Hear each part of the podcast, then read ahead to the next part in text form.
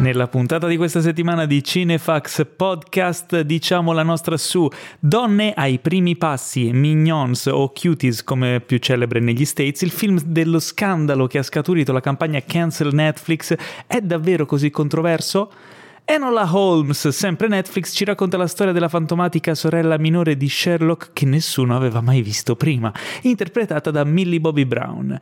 E poi La vita nascosta e Hidden Life, il nuovo film di Terence Malick sulla vita del primo obiettore di coscienza della storia moderna. Questo è la solita dose di novità, recensioni, approfondimenti e tanto tantissimo nonsense su cinema e serie tv serviti a voi senza spoiler e con tanta sana passione dalla redazione di cinefax.it. Qui vi parla il vostro amichevole Paolo Cellamare in studio con due agguerriti colleghi, il fondatore e direttore editoriale Anime Pilastro di Cinefax, colui, che, colui a cui Pupone Totti ha passato il sale. Ma ancora questa è... Perché era importante. No, sei, perché sei posso... un pigro. Perché sei un pigro, come L'insurrezionale Teo Yusufian. Ma ciao a tutti, è bellissimo essere qui. È bellissimo? Sì, mi devi, no, piacerebbe finito, anche essere lì. Ho finito gli aneddoti, quindi dopo mi devi raccontare Beh, realtà, un nuovo aneddoto. No, in realtà fortunatamente te li sei dimenticati. Ecco. Io non, o, non, andrò a ricordarteli. O non li potevo raccontare. esatto. Mentre accanto a te abbiamo un ritorno importante. Oh, finalmente. Pensa che per ritrovare la sua presentazione sono dovuto risalire alla puntata 55. Che tra l'altro, ricordiamolo, era la prima in versione eh, lockdown, esatto. lo, lockdown, come sto parlando? lockdown, lockdown quindi live anche su YouTube, quindi se volete vederci ma, la trovate. Certo, ma chi è costui? Chi è costui? È il caporedattore della nostra testata, ti eh rendi certo. conto? Quasi più importante di te. Eh certo, è il, è il mio braccio sinistro. Nonché curatore della rubrica Good Night and Good Luck, colui che nelle scuole al posto dell'ora di educazione civica renderebbe obbligatoria l'ora di Werner Herzog, l'ineguagliabile Adriano Meis. No, non ce la faccio, sono, sono troppo emozionato, non so più come si... Cos'è questa cosa? si chiama microfono. Un, ma non, si, non si, devi, si mangia. Non devi toccare, devi stare lontano, c'è le, sono le misure di sicurezza si da mangia. prendere. Sembra quella tipa del, del giorno in pretura. Esatto, volevo fare l'imitazione. Eh, peccato che non abbiamo la webcam. Buonasera, è bello essere di nuovo qua. Non mi ricordo più come si faccia un podcast da questo lato, perché ormai ero ri- ritornato dal lato del, degli ascoltatori. Mi sento di nuovo più ascoltatore sei che dentro, partecipante. Sei dentro, sei dentro con noi. E, e niente. Cosa niente. Hai, dove cazzo è finito? Eh, eh? Che noi no, ti cercavamo ma... e trovavamo solo Enrico. Ma, beh, male, eh, male, molto male. E ragazzi, sono rimasto bloccato in quel della Liguria per il lockdown. Mi hanno chiuso fuori dalla Lombardia e poi sono rimasto Perché? giù a rifocillarmi di pesto e sale marino e focaccia. E focaccia. Eh, certo. no, poi in realtà devo anche dire una cosa che obiettivamente mi sono anche reso conto che non credo più tanto nella causa di Cinefx, mi dispiace. Come no? No, perché, ma perché sì, io ho continuato a seguire il podcast e voi facevate, macinavate qualità, no? Occhi, occhi pinti, Michelangelo, insomma ci sono stati ospiti importanti, belle puntate, avete intrattenuto il pubblico durante un periodo buio. Però ragazzi, con la qualità non si va da nessuna parte, bisogna, cioè alla gente piace le recensioni dove si dice che quel regista è una capra e che quel film è una merda, quindi non, non, credo più tanto nella causa di Cinefx, bisogna essere più, più turpi. Più... Ma ora che sei tornato, tra l'altro addestrato in questi mesi da Tana delle Tigri, eh. Eh, esatto. porterai la rivoluzione su questo. Tra l'altro è un doppio vantaggio avere il Mace in puntata. Il primo vantaggio è ovviamente quello palese di averlo ospite in puntata, che può portare il suo vissuto, la sua esperienza, il suo, il suo sapere, eh, le sue opinioni e tutto quanto. Il secondo vantaggio da non sottovalutare è un vantaggio che non riguarda voi che ci ascoltate, ma riguarda semplicemente me. Mm. E che in questo caso molto difficilmente domani o dopodomani riceverò eh, un messaggino che mi dirà guarda che lì avete sbagliato a dire quello, guarda che là Paolo ha detto quello invece doveva dire quell'altro, guarda vero, che lì ti sei sbagliato con quella parentela di Harry Potter, eh, guarda oh. che invece secondo me in quel punto par- della puntata avete io... perso un po' il ritmo e dovreste stare un po' più... Ma perché li mandavi a lui non li yeah, mandavi oh, a me? Tutte le puntate mi mandava Ma a parte- le annotazioni a parte che tecniche. io Io, non- io ho sempre pensato che andasse tutto alla grande, non sapevo nulla. Ma tu, quasi, quasi tutte le puntate io avevo la, la, la Ma nota forse perché gli errori erano Mace. tuoi e giustamente te li facevano Sì, beh, beh, ma per forza io sono da cioè, io che ascoltatore, sbaglio nel- da ascoltatore vi faccio presente di- delle piccole rimostranze, delle piccole cose che si Pensa possono che io, migliorare. io lo faccio solamente nelle puntate in cui non ci sono. Eh. Perché sono quelle che, che ascolti. Esatto.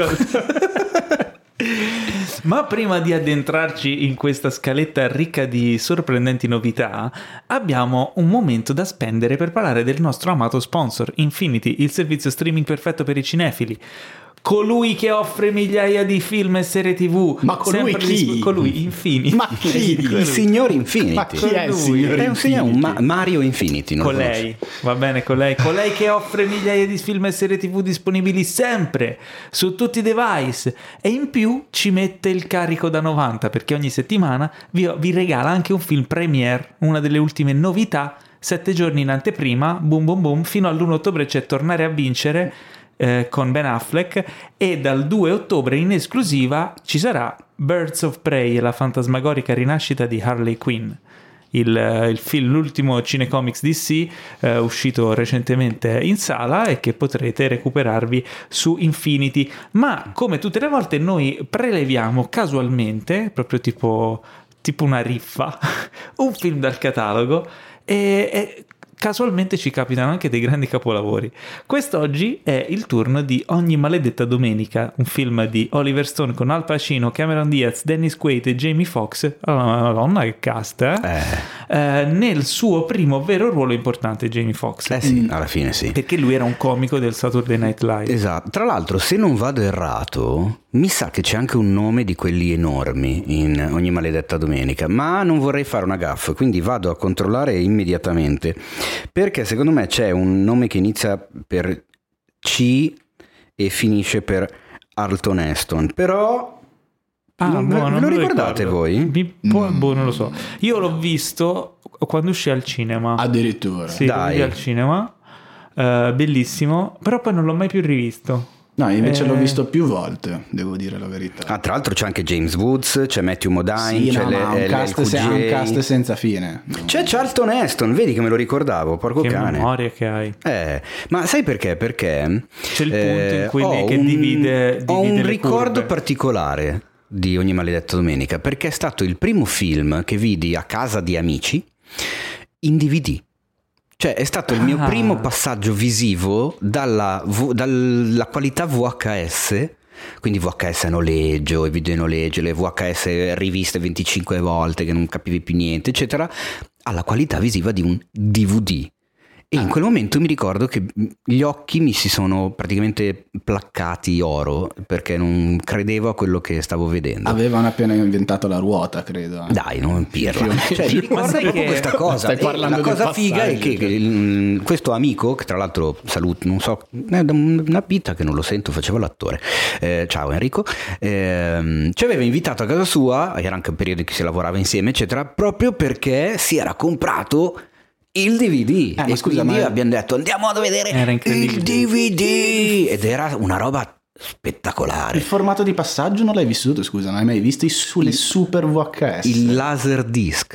no, le Laserdisc super- era tanta roba. Io parlavo delle, delle super VHS. Il super No, video su- CD. Super VHS. No, su- Super VHS. Super VHS. Super Super VHS, VHS no. Non ti so dire a livello tecnico quale fosse la differenza, però esiste, Mm, praticamente nessuna. Come nessuno. Eh no. Era un VHS più super. No, c'era una differenza sostanziale a livello di qualità visiva, ne sono sicuro, Beh, perché eh, il io le, le ho VHS viste. Il VHS era la vera immondizia, cioè qualitativamente il VHS era una roba imbarazzante. È abbastanza. Aveva avuto successo, e qui un attimo di storia, ehm, contro il suo competitor che era il Betamax della Sony. Il VHS della per- JVC aveva avuto perché? successo perché, a Perché? differenza della Sony, che non voleva, su VHS si potevano distribuire i film osè. Porno. Eh, di- eh, dillo pure, Po- film po- porno. pornazzoni. porno. E quindi Ma i porno hanno decretato il comunque successo. storicamente la- il video è andato dove andava il porno, eh. Quindi Eh, è, stato, è stato quel mercato a stabilire lo standard. I Però la qualità, la qualità del VHS era terrificante, era veramente Eh, pessima eh, rispetto a quella del, del Betamax che era leggermente superiore. Poi arrivò il DVD e ora invece abbiamo la fortuna di avere a portata di streaming tutto il mega catalogo di Infinity in HD e quindi eh, tornando, tornando a ogni a maledetta Oliver Stone, domenica a me è sempre piaciuto un botto forse anche perché ho quel ricordo lì di averlo visto non l'avevo visto al cinema lo vidi in DVD e ci rimasi sotto di brutto ma anche perché non so voi l'avete visto? Certo. Ah, tu l'hai visto? Non- Un centimetro alla volta. Esatto, a parte quel fantastico monologo di Pacino che poi Che è, è stato, stato- ultra abusato Nell'ambito sportivo eccetera. credo che sia uno dei più citati, più Eh sì. utilizzati. Guardatevi per- intorno e quello che vedrete saranno altri uomini che saranno disposti a morire per voi, a combattere con voi. Quella roba lì. Lo stai facendo Eh, Giannini, stai Esatto, ragazzi, Gianca- Però- Giancarlo ma Giannini. Però perché- io vorrei rivederlo in lingua originale per godere della performance di, di Al Pacino. Eh, certo. E quindi Ah, uh, ah. Quella è un'altra, uh, è un'altra cosa, però stai facendo una fusione. su Infinity trovate anche la versione originale, quindi è il momento di E rivederlo. comunque me lo ricordo come un filmone della Madonna, cioè Sì. ultra videoclipparo perché Sì. lo stile era molto videoclip. C'è anche all'interno un videoclip perché Jamie Foxx fa la parte di. In breve, è la storia di questa squadra di football americano dove il- la, la grande stella storica Dennis Quaid si spacca e quindi deve entrare il giovane quarterback inesperto, che ovviamente diventa subito un figo, si monta la testa, eccetera. Sullo sfondo c'è il grande allenatore ormai anziano che è in rotta con la società perché la società è stata presa in mano dalla figlia del presidente storico che è Cameron Diaz che però vuole venderla. Ci sono tutti questi giochi di politica, potere, sport, tutto mescolato insieme e rappresentato insomma col taglio tipico di Oliver Stone, quindi ultra critica al sistema economico e capitalista che c'è alla base di uno sport miliardario come la NFL. Cosa divertente, se volete vi butto un paio di Cinefx così a gratis. Uno è che mi ricordo, perché poi ovviamente uno dei miei primi DVD, una volta quando comprai anche io il lettore DVD, fu ogni maledetto da me, perché me lo volevo rivedere con quella qualità lì.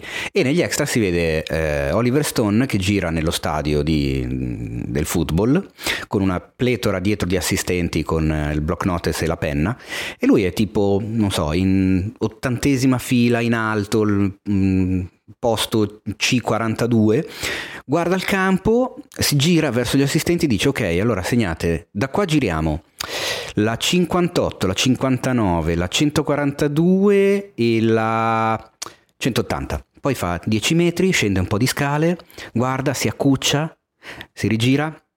Bene, allora invece da qua giriamo la 29, la 68, così, tipo a memoria. Era una roba che mi aveva flecciato tantissimo. E un'altra cosa invece buffa, che se guarderete il film vi buffa accorgerete che... Buffa come? Buffa come? Buffa per farti ridere Ah, ecco. Che i nomi delle squadre NFL sono inventati. Perché la Sì. NFL non diede il permesso alla produzione di usare i nomi veri delle squadre, quindi si dovettero inventare tutte le franchigie nuove. Infatti, i protagonisti del film sono i Miami Sharks, che in realtà non esistono. Come non esistono? Io ti Eh, non esistono, ma non esistono, non ci sono. Ci sono i Miami Dolphin, che fa, fa ridere perché Ah, ci sono anche queste, che questa sorta di presa in giro dei nomi Che veri. ricorderete da Ace Ventura, ma Bravo. quella è un'altra storia. Dan Marino. Ma sai che in realtà comunque ti volevo dire una cosa, che io anche io ho un bel ricordo di questo film, non lo vedo come minimo da dieci anni. E ho un bel ricordo, nel senso mi ricordo un bel montaggio veloce delle scene, de- nelle scene di, insomma, di, di gioco, mm, belle prove degli attori, un pacino incredibile, eccetera, eccetera. Di recente per un articolo sono andata a riguardare un attimino le valutazioni della critica, ma sai che ha raccolto veramente poco a livello di, di valutazione critica. Guardavo giusto su Rotten piuttosto che i grandi, le grandi firme, giusto i dizionari, no? Se ci fai eccetera, caso, eccetera. in generale, Stone è uno che alla critica americana non va tanto giù. Ma anche quella italiana, cioè ti dicevo, ho guardato anche banalmente sui dizionari, Mm. i dizionari dei film, non ha una buona valutazione del film. Infatti ci sono rimasto un po' male, quindi lo, lo rivedrò, coglierò lo- l'opportunità che ci dà la signora Infinity, perché è colei, giusto Paolo? Esatto, colei, certo. quindi la signora Luisa. la- Luisa, Luisa di Infinity e mi No, no, riguarderò Lu- Luisa Infinity. Ah, Luisa eh, Infinity certo, e sì. mi guarderò Any Given Sunday ogni maledetta Tra domenica. l'altro, lo sai colonna che- sonora della Madonna, se siete un po' amanti di, di musica hip hop e Ah, sì. black, eh, questo è un filmone perché andate a beccarvi dei pezzoni anni 90 clamorosi. E soprattutto se siete amanti di questo tipo di musica, sicuramente saprete che inserendo il codice sconto Cinefax potreste avere, anzi non potreste, avrete sicuramente due mesi omaggio dalla signora Infinity del servizio Infinity. E Salutiamo godete- Luisa. Ciao, ciao Luisa, Luisa. grazie, grazie per sponsorizzarci. Andiamo avanti. Con Tra l'altro, tu hai detto il primo film in DVD che hai visto è stato. Ogni maledetta domenica. Anche il primo film che ho visto io in DVD è stato di Oliver Stone. Ma dai. È stato Omicidio in diretta. Ma pensa a te, Sì. E si vedeva bene. buffa sta cosa. Invece il tuo è stato Platoon. No, sarebbe fantastico. Non, Dai, non è possibile. Non, Non te lo ricordi? non ho idea. non Dai, idea, non ho te lo ricordi. Non- Il non- primo che hai visto in Blu-ray? Ecco, stavo pensando quello. Non mi ricordo qual Nemmeno è. io. È incredibile, però perché Ma- con tutto il bene che voglio al formato, lo stacco tra DVD e Blu-ray No, beh, non mi ha flashato così tanto come all'epoca tra VHS e DVD. Non lo, di- non lo faccio per rimarcare la nostra differenza di età e fare notare ai nostri ascoltatori quanto voi siete dei vecchiardi, ma io ero un pochettino più giovane quando c'è stato sei il più passaggio. giovane di noi? Eh, di qualche anno. Ah, Paolo. cazzo, non l'avrei mai detto. Eh, sì. Te li porti male. Ehm, No, è, la, è la barba bianca che frega, dai, in realtà è E, e quindi non me lo ricordo No, stavo- passaggio, ero troppo piccolo, non Stavo me lo ricordo. il fatto che non lo vedo. Eh, lo so, infatti. Ma non è vero, in realtà mi danno sempre meno degli, degli anni che ho, quindi. Eh, so- Però comunque ero troppo Ma giovane. perché è la cicatrice qua vicino al sopracciglio sì. che è un po' E vecchia. non, non me lo ricordo il passaggio, quindi non mi ricordo di conseguenza qual è stato il primo film. Però le tue borse mi ricordano Novello Novelli. Cosa hai tirato fuori? e, e quei baffoni mi Grandissimo ricordano... attore Ma dei non film di ho- Francesco Nuti. Non ho i bab, bello Zad. Vabbè, andiamo avanti. Vabbè, andiamo andiamo avanti. avanti. Allora, la domandona della settimana è una cosa che succede ogni settimana e riguarda uno di voi, ma non uno qualunque, uno fortunato, bastardamente Ma non uno fortunato. Non solo Uno molto fortunato, fortunato. molto fortunato e molto bravo. Perché è bravo Adriano? perché è riuscito a proporre la domanda migliore che è stata scelta fra milioni e milioni Esatto. di domande. Idealmente è così. A volte il caso ci mette una zampa. Ma poi mi spieghi perché io sono andato via da questa trasmissione, le do- la domanda erano plurime, erano tipo 5 e ora è diventata una. Abbiamo deciso di dare valore a colui che viene eletto. A me no? sembra una puttanata, Paolo. No, no, fidati. No, Chi- in realtà quel- no, perché questa cosa ci permette di dare più spazio alla posta del cuore, se c'è. Che io tra l'altro io non ho mai partecipato a un'edizione della posta del Oh, cuore. Oh, Ah, vedi, sì, no. vedi? E oggi non ci sarà giusta, no? no, Ce ne no. sono mille oggi, Eh, quindi vedrai. Preparati a Sono, sono, deliziarti. sono, sono caldo, eh, sono Esatto. molto più pronto. Quindi la domanda di oggi eh, è stata Allora, il- selezionata quella del buon caro Gabriele Lombardi. Gioca con noi Gabriele Lombardi. allora, Ok. sono abbastanza neofita per quanto riguarda il cinema e oltre al vostro podcast, per farmi un po' di cultura in questo ambito, spesso guardo classifiche varie, giusto per avere un'idea di quelli che sono i film più belli per la critica, per poi farmene un'idea io. In molte, per esempio in quelle dei migliori film della storia, trovo film come Guerre Stellari. Vi parlo anche da appassionato della saga, ma pensate che film simili siano in decima posizione o giù di lì per il film in sé o per l'importanza che hanno avuto? Secondo voi, nel caso, un film può essere considerato bello anche per la sua importanza? Quanto l'ha tirata lunga. Eh, Poteva- eh, domandona. era No, è una bella domanda, domandona. poteva, poteva stringerla un po'. No, vabbè, ha No, voluto scusa, essere preciso. preciso. Tra l'altro Poi- c'è anche una postilla che però è molto corta, ma non- alla fine Qual è la postilla te? A questo punto. non sto dicendo che Guerre Stellari sia brutto, solo che Dico anche io, che di film ne ho visti relativamente, ho almeno 20 film più belli in memoria. Eh, beh, Relativamente, che- relativamente poi- pochi. pochi. esatto. No, poi scusa, ma in memoria in che, cazzo sei un computer? Sì, Fa ridere nella RAM. in- esatto. Beh, la voce che hai fatto era un po'... Era un po' androida. Allora, Andromeda. eh, io sono un po' d'accordo con lui, se aveva Mm. un'opinione. Mm. Cioè, sì, ce Ma- eh, sì, in Eh. realtà ci ha chiesto se ci ha fatto una domanda, quindi non è che Spesso, secondo me, a mio parere, dei film diventano leggendari o di culto o comunque famosi come, come Star Wars ad esempio per una serie di coincidenze e non necessariamente perché siano così belli, ma magari perché sanno cogliere il momento, cogliere l'attenzione. Zeitgeist. Sì, entrare nell'immaginario in un certo modo, infilarsi dentro e a quel punto è... E magari rivoluzionare le cose. Rivoluzionare sì, ma magari se non, se non, fossero arrivati loro sarebbe arrivato un altro. Cioè, spesso capita no, che un film diventi così iconico e famoso e poi se lo vai a analizzare, magari nello stesso anno sono usciti film molto più belli. È una domanda che si ricollega un po' a quella che hanno fatto qualche puntata fa rispetto alla differenza tra classico e cult, forse, perché il cult è proprio quello che sta dicendo Gabriele, quando è quello che stavi dicendo anche tu.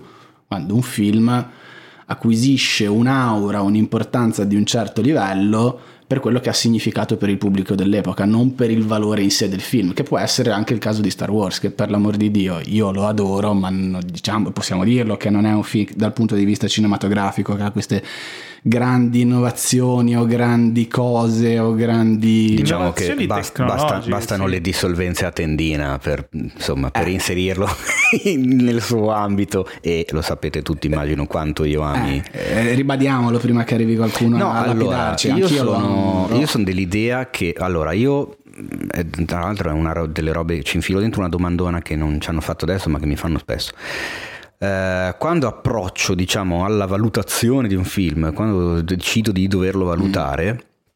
io ho mm, cinque miei livelli di valutazione che vanno dal più basico al poi più profondo e complicato. Uno di questi è proprio la contestualizzazione storica mm-hmm. dell'opera. Certo. Se noi guardassimo adesso eh, Voyage dans la Lune di Georges Méliès del 1902, mm. non possiamo Mm, come si dice, valutarlo tecnicamente con gli occhi di oggi, perché eh, chiaramente fa ridere, cioè nel senso se tu lo guardi oggi sembra girato dai bambini elementari, perché quelle erano le, le, le cose dell'epoca, ma non possiamo non dire che sia un capolavoro della storia del cinema. Ci veda fare il cenobita, Teo. Esatto eh, con, con, i salte- eh. saltelli, eccetera. Eh, quindi sì, secondo me uno dei parametri di valutazione è l'importanza del film inserito all'interno del suo periodo storico, del suo genere, cosa rappresenta, che cosa cambia, se cambia, Cosa, cosa, porta, se prima di lui c'era un certo modo di fare cinema e dopo di lui, cioè se è stato seminale oppure no, se ha ispirato, se ha influenzato, cioè sono tutte caratteristiche che sì vanno a eh, come si dice, costruire il giudizio tra virgolette, bello o meno bello, anche se io sul bello e meno bello sono sempre molto critico. Preferisco dire mi è piaciuto e non mi è piaciuto. Bello e meno bello lo lascio dire a quelli che insomma hanno 80 anni più di me Ma, di esperienza e mm, studi. Nella domanda di Gabriele Lombardi c'è anche un altro fattore da considerare, quello delle classificone, ah, okay? che è una cosa tipica che si fa sul web, nelle riviste, anche cartacee, eccetera, tra cui anche su Cinefax viene ripreso questo genere di articolo perché ne abbiamo mille. Esatto, perché raccoglie la curiosità del pubblico, è sempre divertente da fare, ma secondo me non va mai preso sul serio. Ora, noi no. infatti, cioè, su Cinefax si chiamano top 8 che lascia già capire quanto non si prenda Ma, sul serio. Esatto, infatti è stato scelto proprio per, per comunicare un certo tipo di approccio e spesso nelle nostre top 8 lo si ribadisce, certo. soprattutto in quando facciamo quelle del, dei decenni non è che sono da prendere come oro colato, sono, innanzitutto sono delle, quando so, ci sono quelle collettive che magari non le scrive un redattore solo, sono una raccolta di opinioni, di punti di vista. E poi è un modo come un altro per proporre titoli e per discutere di quei titoli esatto. che sono piaciuti tanto a più persone. Non è che se noi nella classifica degli anni 70 al primo posto ci abbiamo messo il padrino, allora per forza il padrino è un capolavoro. No, potevo fare un altro esempio sì, in effetti è un capolavoro. Però, eh, Quante volte cioè... capita che leggete una di queste classifiche, magari anche di un sito importante eh, internazionale, super mm-hmm. quotatissimo, storico, e, e, poi ti incazzi perché dici: Ma, ma cosa metti quello lì al ventesimo posto e quell'altro al 42esimo? Stiamo scherzando? No, non lo fa. Io quel discorso lì non lo faccio proprio perché mi incazzo quando lo fanno con noi. Perché è, è sbagliato no, ma io non, l'approccio. gli, io non è che gli scrivo, io mi incazzo con me stesso di, perché sto leggendo quella cosa lì. No, io anzi, Però se, devo, devo arrivare al numero uno. se, se quello lì, se mi viene quel pensiero lì, mi scatta la conseguenza di dire fammi capire perché l'hanno messo lì. Oppure, eh, vabbè, allora... Magari sto sbagliando io e non ci ho capito un cazzo di quei film lì, ma se loro me lo mettono terzo su cento, beh, allora Dio buono, se questi Capiscono. ne sanno... Magari- Eh no, scusa, non è, È un- vero, allora è sono io che non capisco nulla, vado a capire perché. Infatti parlando, No, parlando di, di- di classifica, parlo a titolo personale, quando fa- vado a fare una classifica per il sito, tendenzialmente il mio approccio è quello di stilare una selezione, non è una classifica, non metto quasi mai i titoli Infatti.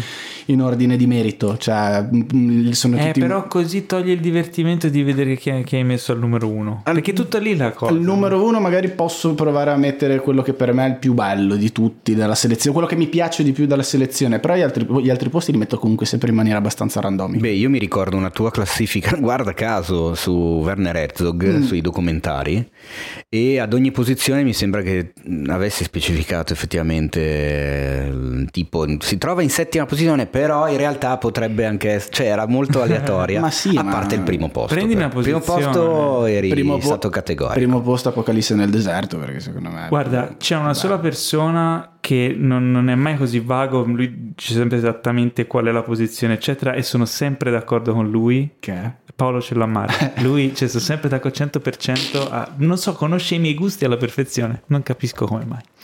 Eh, andiamo avanti, abbiamo esaurito questo. Sì, dopo questa cosa veramente, in questo momento triste e imbarazzante, Paolo ti consiglio di tagliarlo dalla puntata Sì. dopo il montaggio. No, non perché posso non- tagliarlo. Bah, non lo so, sembrava una cosa che direbbe una delle battute che fa uno zio a Natale dopo il quarto bicchiere Era di un, prosecco. era un po' alla Le cose- Trump, era Eh, un per omaggiare il, debate. Wrong. You are wrong. You're wrong. No? Andando avanti, Fake passiamo news. alle, alle fake news. Ecco. Vedi? Passiamo alle fake news. ce ne ragazzi, sono una sta- fake- una coccata, guarda. Allora, la prima news è molto fake, ma anche vera. Cos'è? Che stai facendo, Teo? No, dai, tu, fai il, tu fai il tuo lavoro. eh? Cioè, Non toccare. Allora, ehm, la prima fake news riguarda un annuncio. Ma cosa stai, fac- cosa stai facendo? Ma io non lo so. Si sta bevendo del burro Trova d'arachide. barattoli di prodotti cosmetici e li vuole bere. Ma non Ma è non è un cosmetico, è burro d'arachidi, è messo lì in mezzo ai libri, mandorle. al pupazzo di un orso. Di, di- È un Borg quello. Un, È un orso Ted- Terminator Teddy 2. Borg quello. E c'è il burro d'arachidi in mezzo. Perché? Perché Poi sì, è ovvio che uno gli viene tuoi. voglia di mangiarlo. Vabbè. Prima news riguarda Scusate. Rashomon e in particolare Rashomon, il film di Kurosawa, ma in questo caso non il film in sé, ma quello che diventerà, cioè il film Rashomon sta ispirando una serie TV che sarà sviluppata per HBO Ah. eh, da Max, no, per HBO Max. Ok, HBO Max, quindi differenziamo sempre questa cosa HBO e HBO Max perché sono due piattaforme che confluiscono ma sono due cose Ma differiscono. diverse. Quindi HBO Max significa Warner Media. Eh, sarà sviluppato da Amblin Television e, mm, ed è entrata in sviluppo, appunto diventerà una serie. Eh, alla scrittura il Billy Ray eh, e Virgil Williams. Te già- la godi, eh, Billy Ray? Valentine! No, Billy Ray, già sceneggiatore di Captain Phillips Miracolo, ho le gambe! Ci vedo! e Virgil Williams già sceneggiatrice uh, di no sceneggiatore Virgil è un maschio, Eh, Virgil è un uomo, Di sì, direi di sì. Non sono iscritte tu queste cose, Paolo. cosa Perché stai mi guardi? dicendo? Non so, io- eh, vedi Mudbound quindi abbiamo due nominati all'Oscar Ehm, no solo Billy Ray nominato all'Oscar sto facendo un- L'hai fatto bere, eh? Lei- L'hai fatto bere prima della Guarda che sta peggiorando di puntata in puntata. Io mi vorrei mettere nei Ma panni Sembra a di- me in terza liceo quando mi ascoltatori- interrogavano di matematica praticamente. Io vorrei mettermi nei panni degli ascoltatori che sentono il Non podcast per la prima nulla. volta e dicono: No, me ne hanno parlato bene. Fammi Beh. sentire il podcast di Cinefè. Una merda. Non è- non è sì, bello. chi è sto- Chi è Cioè, rincoglionito che, eh, scusa. che conduce? Allora, eh, questa è un- è una news gemella però Eh sì, sono due news gemelle No, no, Fa- sono tre news fa il gemelle. paio, è vero, fa il Sì, telefono. sì, ormai sta diventando di moda. due news gemelle No, no, Mi vai, vai. rovineranno il film! Eh, Appunto, adesso ci allora, arriviamo. Annunciata quindi beh. serie tv di Rashomon, ispirata a Rashomon di Kurosawa, ma Kurosawa non ha ispirato solo questa serie tv, Eh, ha no. ispirato anche, ci ha fatto un film che Eh. si chiama Yojimbo, che sarebbe la sfida del, La sfida del samurai, che ha ispirato un altro film che si chiama Per, un, pugno, di dollari, di Sergio Leone, che diciamo che è stato un ispirato, è stato un plagio non autorizzato. Eh, Ma in realtà, eh, no, no, sì, dovevano. Ha perso la lui pensava, Eh, ha lui, perso pe- la lui pensava che avessero acquisito i diritti. Ah sì, no è vero, gli, gli avevano detto che le avevano comprate. comprato. Vai tranquillo. Sergione. A posto. A posto, abbiamo fatto. Poi tam. Vai a sapere. Eh, e a quanto pare eh, per un pugno di dollari ispirerà un'altra serie tv che è stata annunciata essere in sviluppo. Ma non è finita qui perché in scaletta non c'è, ma perché l'ho scoperto dal caro Io odio Dio guardi Io poco odio prima di uscire di casa. Insinua, si eh sì, lui è sempre presente, intanto lo salutiamo visto che comunque prezzemolo. ci ascolta e anzi colgo l'occasione per consigliare ai nostri ascoltatori il podcast singolo del nostro caro amico Alessandro Dio Hai guardi. detto sconsigliare? No, consigliare, dai. Ah. Sul divano di Ale, dove oltre a cinema, serie tv, Ale parla anche però di videogiochi, di adattamenti, di romanzi. Beh, è, un po più, è un po' più Ma ampio non il suo solo, spettro. perché c'è anche il blog personale, se vuoi, che si chiama Non serve a niente, dove Ale parla di videogiochi. E con Ah, il codice sconto vedi? Cinefax fax potete No, avere un comodo assolutamente guardi nulla. È come dire ma a casa vostra Per tornare, la terza notizia gemella, e qua voglio darla così in diretta guardando la faccia di Paolo, perché stanno sviluppando per Netflix la serie televisiva di Conan il Barbaro. Ah, ma quella è in scaletta. cosa c'è? Come in scaletta? Eh, certo, è è l'ultima un altro film che diventa una serie televisiva per una Ah, pensavo piattaforma streaming. sì, Siamo capito, a tre. ma- eh, sì, ma prima stiamo, par- Sì, ma sì, ma parlando- prima parliamo di Kurosawa Eh, e. Leone. Le, le vuole alla 1, la 2 o la 3? Sì, una cosa è Conan il Barbaro, una cosa è Kurosawa Eh sì, e per un pugno non me di l'hai- no, dollari. non- non cioè, me l'hai dai, collegata come, bene. come che quelli io pensavo No, avessero un fatto film che dà origine a una serie televisiva. Sì, sì, c'è il collegamento, Quindi c'era Shomon, serie televisiva. Cioè per un pugno di dollari, serie televisiva. Sì, ma c'è c'era Conan il Barbaro, Kurosawa, serie televisiva. una roba... Vedi, Messi, io ho fatto una cosa elegante, poi arriva lui e mi mette i barbari. Eh, un intervento barbaro, eh. Ok. Ma io va bene. pensavo... Ah, cioè, mi fa piacere. Non io so, sono c'hai un orso vestito da Terminator 2, ti parlo di Teddy Schwarzenegger e pensavo fossi felice. Vabbè. No, sono molto felice. Ah, ecco, sono molto scettico, però. Mm. Perché. Hai paura, so. che, hai paura che ti rovinino il film. Allora, facciamola, siamo in tre e qui ci sono tre serie tratte da film di un certo calibro. Vabbè, direi perché di sì. Conan il Barbaro per me è un grandissimo film. Beh. Eh, Quello potrebbe rientrare nei famosi del discorso di Gabriele, vedi? Quello è un cult. è di John Milius. Sì, siamo Eh, d'accordo. cioè, sì, è vero, la critica non la... Però... eh, Sudicio tra la queste critica tre- è concorde Quindi abbiamo nel la serie- ritenerlo sudicio. Abbiamo la serie di Rashomon, la serie di, eh, prodotta da HBO, Ah. eh, HBO Max. Abbiamo la serie di eh, per, un pugno di dollari, che non si sa ancora. La, la produzione? Non si sa ancora. eh? E abbiamo la serie Netflix di Conan il Barbaro. Minchia. Facciamo per ipotesi, non succederà questo ovviamente, uscissero nello stesso giorno. Quale guardate per prima? Quella di Rashomon. H- HBO. Su. Anch'io Rashomon. Ma eh, è facile nel senso, c'è, c'è HBO di base e poi c'è un film alle spalle che ha rivoluzionato il racconto cinematografico e quindi vorrei vedere che cacchio si inventano con una serie televisiva. Tra l'altro Anche ricordiamo a chi sì. ci ascolta che Amblin Television vuol dire Steven Spielberg, Già. che non è un pirla che passa Eh. per strada, insomma. Anche se, appunto, stavo dicendo, mi fa specie pensare a una serie TV, un western. Sarà western, giusto? O, o cambiamo, ca- o cambierà ambientazione? Per un verrà- pugno di dollari dici? Boh. Sì, Eh beh, penso di sì. Probabilmente riprenderà anche lo stile. Io non lo so, ma quindi ci sarà anche ci saranno ti fa Clint? Cioè, Clint e Gianmaria Volonté al, cu- al cuore. Ramon, Al lira al cuore. cuore Ramon. Guarda che ultimamente mi viene in mente Justified, mi viene in mente. Westworld, Ah, The mi Mandalorian, viene in mente ok. Westworld, ok. Yellowstone, ne stanno facendo Vabbè, di serie Westworld, western. sì. eh? Giusto quello di Costner. Quello con giusto? Costner, sì. Eh, allora me le sono persi, no, in effetti. sì. Magari non- Ho detto una cazzata, basta, dai, su. Non sei più non sul sono più capace, non non sono più capace. Cos'è questo? Ma basta! Smettila. allora, andando avanti, eh, a quanto pare il riciclo di roba vecchia non finisce qui perché Disney ha a quanto pare annunciato eh, un nuovo film, un nuovo film del Re Leone. No, Eh sì. basta. Il premio Oscar Barry Jenkins sarà in regia per questo nuovo live action, live tra virgolette perché sarà fatto come l'altro film, quindi animato. Animaction. Ani- animato in... Animali senza, Fotomac- senza genitali. Sì, animaction mi piace. Io ormai ho, ho coniato questo animaction e vaffanculo voglio che lo usino tutti.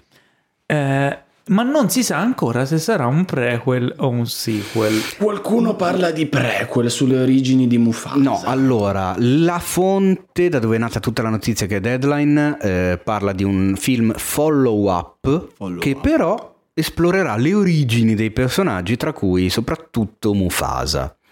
Mufasa. E quindi è un follow-up o è un... che, che cos'è? Non si Secondo sa. me- È un presquel. Ok, secondo me il personaggio più interessante che avrei voluto vedere approfondito in un prequel è Scar. Ma è... O le iene. Ma se approfondiscono Mufasa, perché magari approfondiscono anche Mufasa- Scar. Ma magari approfondiscono anche Scar. Sì, ma Mufasa. Scar protagonista. Brr. È difficile. Maleficent. Ma- mamma mia. Madonna. oh. Allora, altra news bellissima. Ma mi piace come, come corriamo su queste Pare- news. senza parentesina, com- il fatto che abbiano chiamato uno come Barry Jenkins. Eh, oh, insomma, Moonlight, giusto? Moonlight, se la strada potesse parlare. Parlare, sì, Beh, sì. sì, Barry Jenkins. Sì, è mi una- sembra uno in gamba, ecco. Eh, speriamo. Quindi, boh. Però, Mm. Non lo so. Dici che solo un Ma ce li avranno i genitali a sto giro, gli animali? Ma Genitali ce li hanno 1 e genitali 2. Genitale 1, genitali 2. Io vorrei Io vedere sono Scar. Disney che Sono un leone. si scusa con Osamu Sono Tezuka africano. per aver rubato Scusa Paola. Sono una cosa seria. Sono Sì, per castrato. aver rubato l'idea e insomma il concept di Simba e il leone bianco. Ah, sì, sì, sì, sì. Che non, Non è mai stanco. mai, che non è mai stanco. Non, non diceva così. No, sì. Ti ho pensato tantissimo, l'ho citato di recente in un articolo, il leone bianco e ti ho pensato, perché ne avevi già parlato, so che tu conosci bene la storia. Sì, è, una, è stata una roba Beh, molto dei- molto brutta. È uno dei secondo più me. grandi plagi non riconosciuti della storia del cinema insieme ad Hunger Games. No, forse. ma soprattutto del tristezza quando Disney è arrivata lì con un plotone di Sì, sì. avvocati. Attenzione, attenzione Teo, c'ha la faccia dubbiosa Teo. Di che? Hunger Games? passato una moto incredibile. Hunger Games, sì, Hunger Games è un libro, è un, è un plagio delle- di, di un altro libro che è Battle Royale. Ah, È un vabbè, film- è un film giapponese, tra l'altro c'è anche- No, eh, no, Sì, no, conosco il film, Eh, però... Ci sono, Teo, se vai ad, ad analizzare gli elementi cardini della struttura del gioco, di Eh, come in è effetti. fatto, è uguale. Sai che non ci avevo mai riflettuto. Eh, Vabbè, ma guarda che c'è stata, c'è stata una causa multimilionaria eh, per sta roba qua. Però ricordati che al massimo le storie che si possono raccontare sono sette. Ah, beh, sì, sì, siamo d'accordo, capito. Sette, Sette. come Come? Dai, vediamo, vai, la attaccati. prossima news che è il titolo finalmente del sequel di Borat Ah, bello. che ne avevamo annunciato, cioè è stato annunciato a sorpresa, è già pronto, è già, è è già lì lì per uscire, arriverà a fine ottobre su Amazon Prime Video e si intitolerà, e qui devo prendere il respiro, Attenzione. Borat, Gift of Pornographic Monkey to Vice Premier Michael Pence to make benefit recently diminished nation of Kazakhstan. Ah, qua stiamo proprio a fare concorrenza alla, Vel- alla Vermüller, mi Esatto. sembra. E infatti 7 si collega perché per dire il titolo ci metti 7 minuti. sì, praticamente. Perché il, e il- perdi sette il anni. titolo più lungo della storia del cinema ce l'ha proprio la nostra linea nazionale. Eh sì. Però Eh, qua allora, vuole insidiarla. Traducendolo, Vai, vai di traduzione. Eh, vai, vai, aspetta, vai, che non l'ho ancora Traduzione tradotto. simultanea proprio. Quindi è il dono della scimmia pornografica al, al vice primo ministro Michael Pence ehm, Come cazzo sta? per dare beneficio alla nazione recentemente sminuita del Kazakistan. Tradotto bene? Sì. Più o meno sì. È bellissima questa cosa qui. Io non vedo l'ora di vederlo perché voglio proprio vedere cosa si è inventato per girarlo. Perché avevamo parlato, avevamo dato la news quando venne fuori che l'avevano già girato.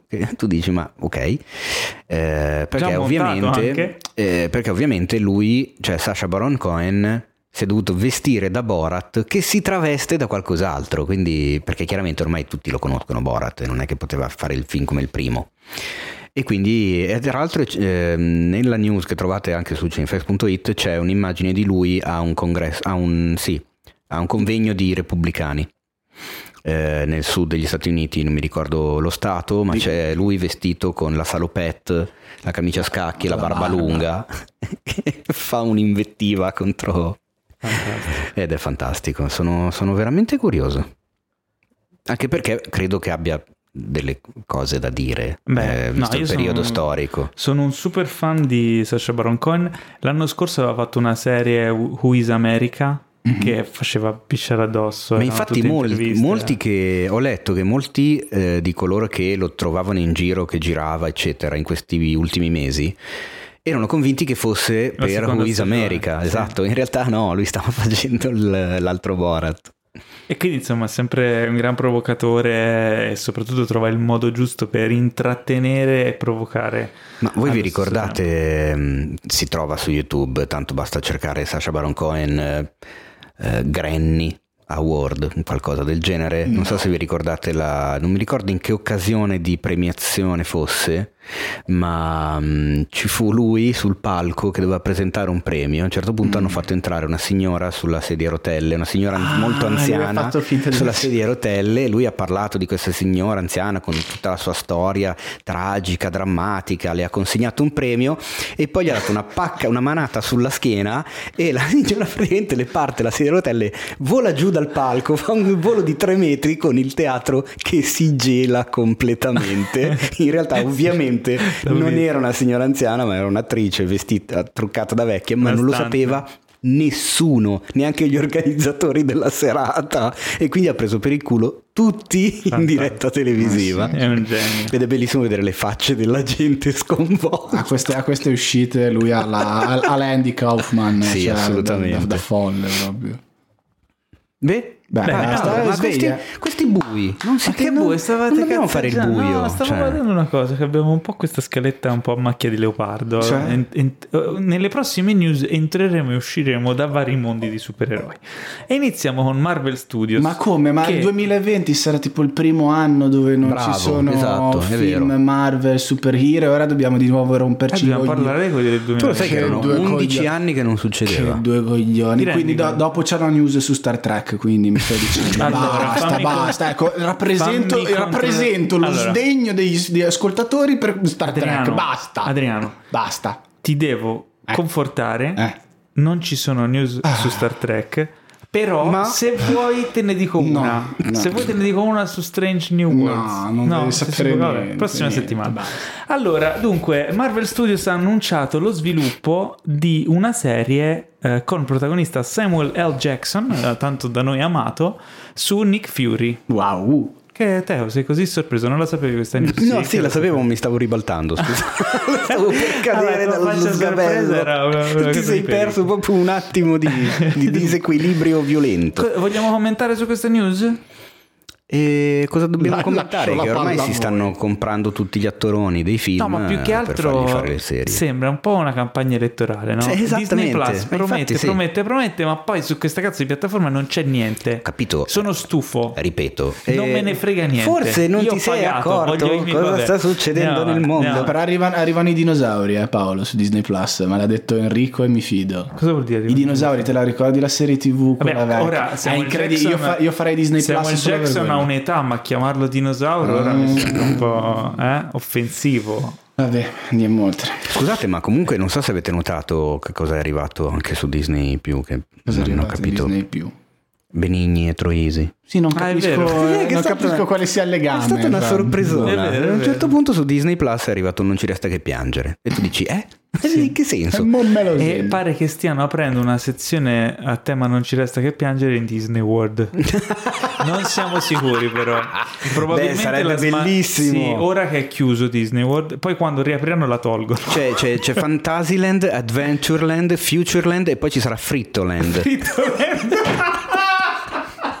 Sarebbe bellissimo. Dovevo uccidere stasera. Frittoland, voglio andare a... Ti prego. Almeno allora... Dove sono um, tutti vestiti come nel mic- le 4 quasi 1500. Vicino a- al lago di Garda c'è Movie World, no? Sì, vicino che è al Caneva. parco, parco a tema. Sì. Pra- fate Frittoland, qualcuno di Movie World o conoscete? Fate Frittoland. Vi prego, vi prego, Bellissimo. vi mandiamo tutta la gente che ci ascolta. Assolutamente, ma scherzo. Ehm, eh, allora, voi ve lo ricordate American History X? certo. Ah, ho capito già cosa film, vuoi dire. A me piacque molto. Siete d'accordo? Eh, io ho delle riserve. Poi delle riserve. Eh sì. Però sai che il regista Tony Kay Sì. eh, lo ha mm, come si dice, lo Disconosciuto. ha disconosciuto. Certo. Perché ci sono stati dei Perché- problemi. Perché per via di quello psicolabile Edward- che, Ma che era Edward l'attore Norton- protagonista. Senti, Edward Norton sarà anche Ma psicolabile. lui è fortissimo, io lo Sarà- amo come attore, ma è Però pazzo. a volte fa bene. Sì, ma è pazzo.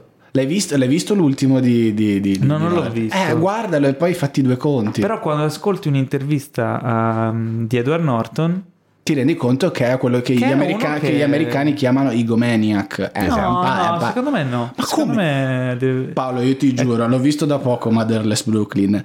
Scri- ha scritto le battute di tutti i, diciamo, i personaggi comprimari in funzione di quello che deve dire il suo personaggio. Cioè, proprio ti dà l'idea di una gigantesca pippa allo specchio quel film. E questo ti dà la misura Lo della, vedo, lo della pazzia di Edward Norton, che amo perché è bravissimo, però è pazzo. Comunque, Tony Kay, insomma, non credo che la pensi come te, probabilmente è dalla tua parte, eh, ma ha annunciato che eh, farà un, uh, un film che si intitola African History Y. Cioè, Che sembra una African presa per il... Y. Sembra... Ah, ma non è Lercio. No, perché secondo me è una figata. E la star del film sarà eh, Jimon Hunso. Che, Che- chi ci ascolta magari se lo ricorderà come l'amico di Massimo Decimo Meridio nel Gladiatore. Ah, eh, i Eh, Guardiani della Galassia. il nome, no? sembra- Bravo, il nome sembrava asiatico. Ditemi perché Africa No, Y. Su. Jimon Su sembra, se lo dici Eh, veloce, sembra un Amistad, asiatico. mi sa che ha fatto anche Amistad, se Amistad. non vado errato. Vabbè, è un bravissimo attore. Mhm. Eh, e sarà girato in Africa. Ora, ehm, Tony Kay non è africano. No. E questa è l'unica cosa che mi ha un po'. Tony Kay che comunque, tra pa- parentesi, è vero che Norton è fulminato, io ho scritto anche un pezzo sul fatto che, Che un tanto- grande talento autodistruttivo, ma anche Tony Kay ragazzi non è Non è tanto il normale. Eh. Mm, lui è diventato mega famoso negli anni 90, tra gli anni 90 e gli anni 2000 perché era regista degli spot pubblicitari più costosi dell'epoca. Mm.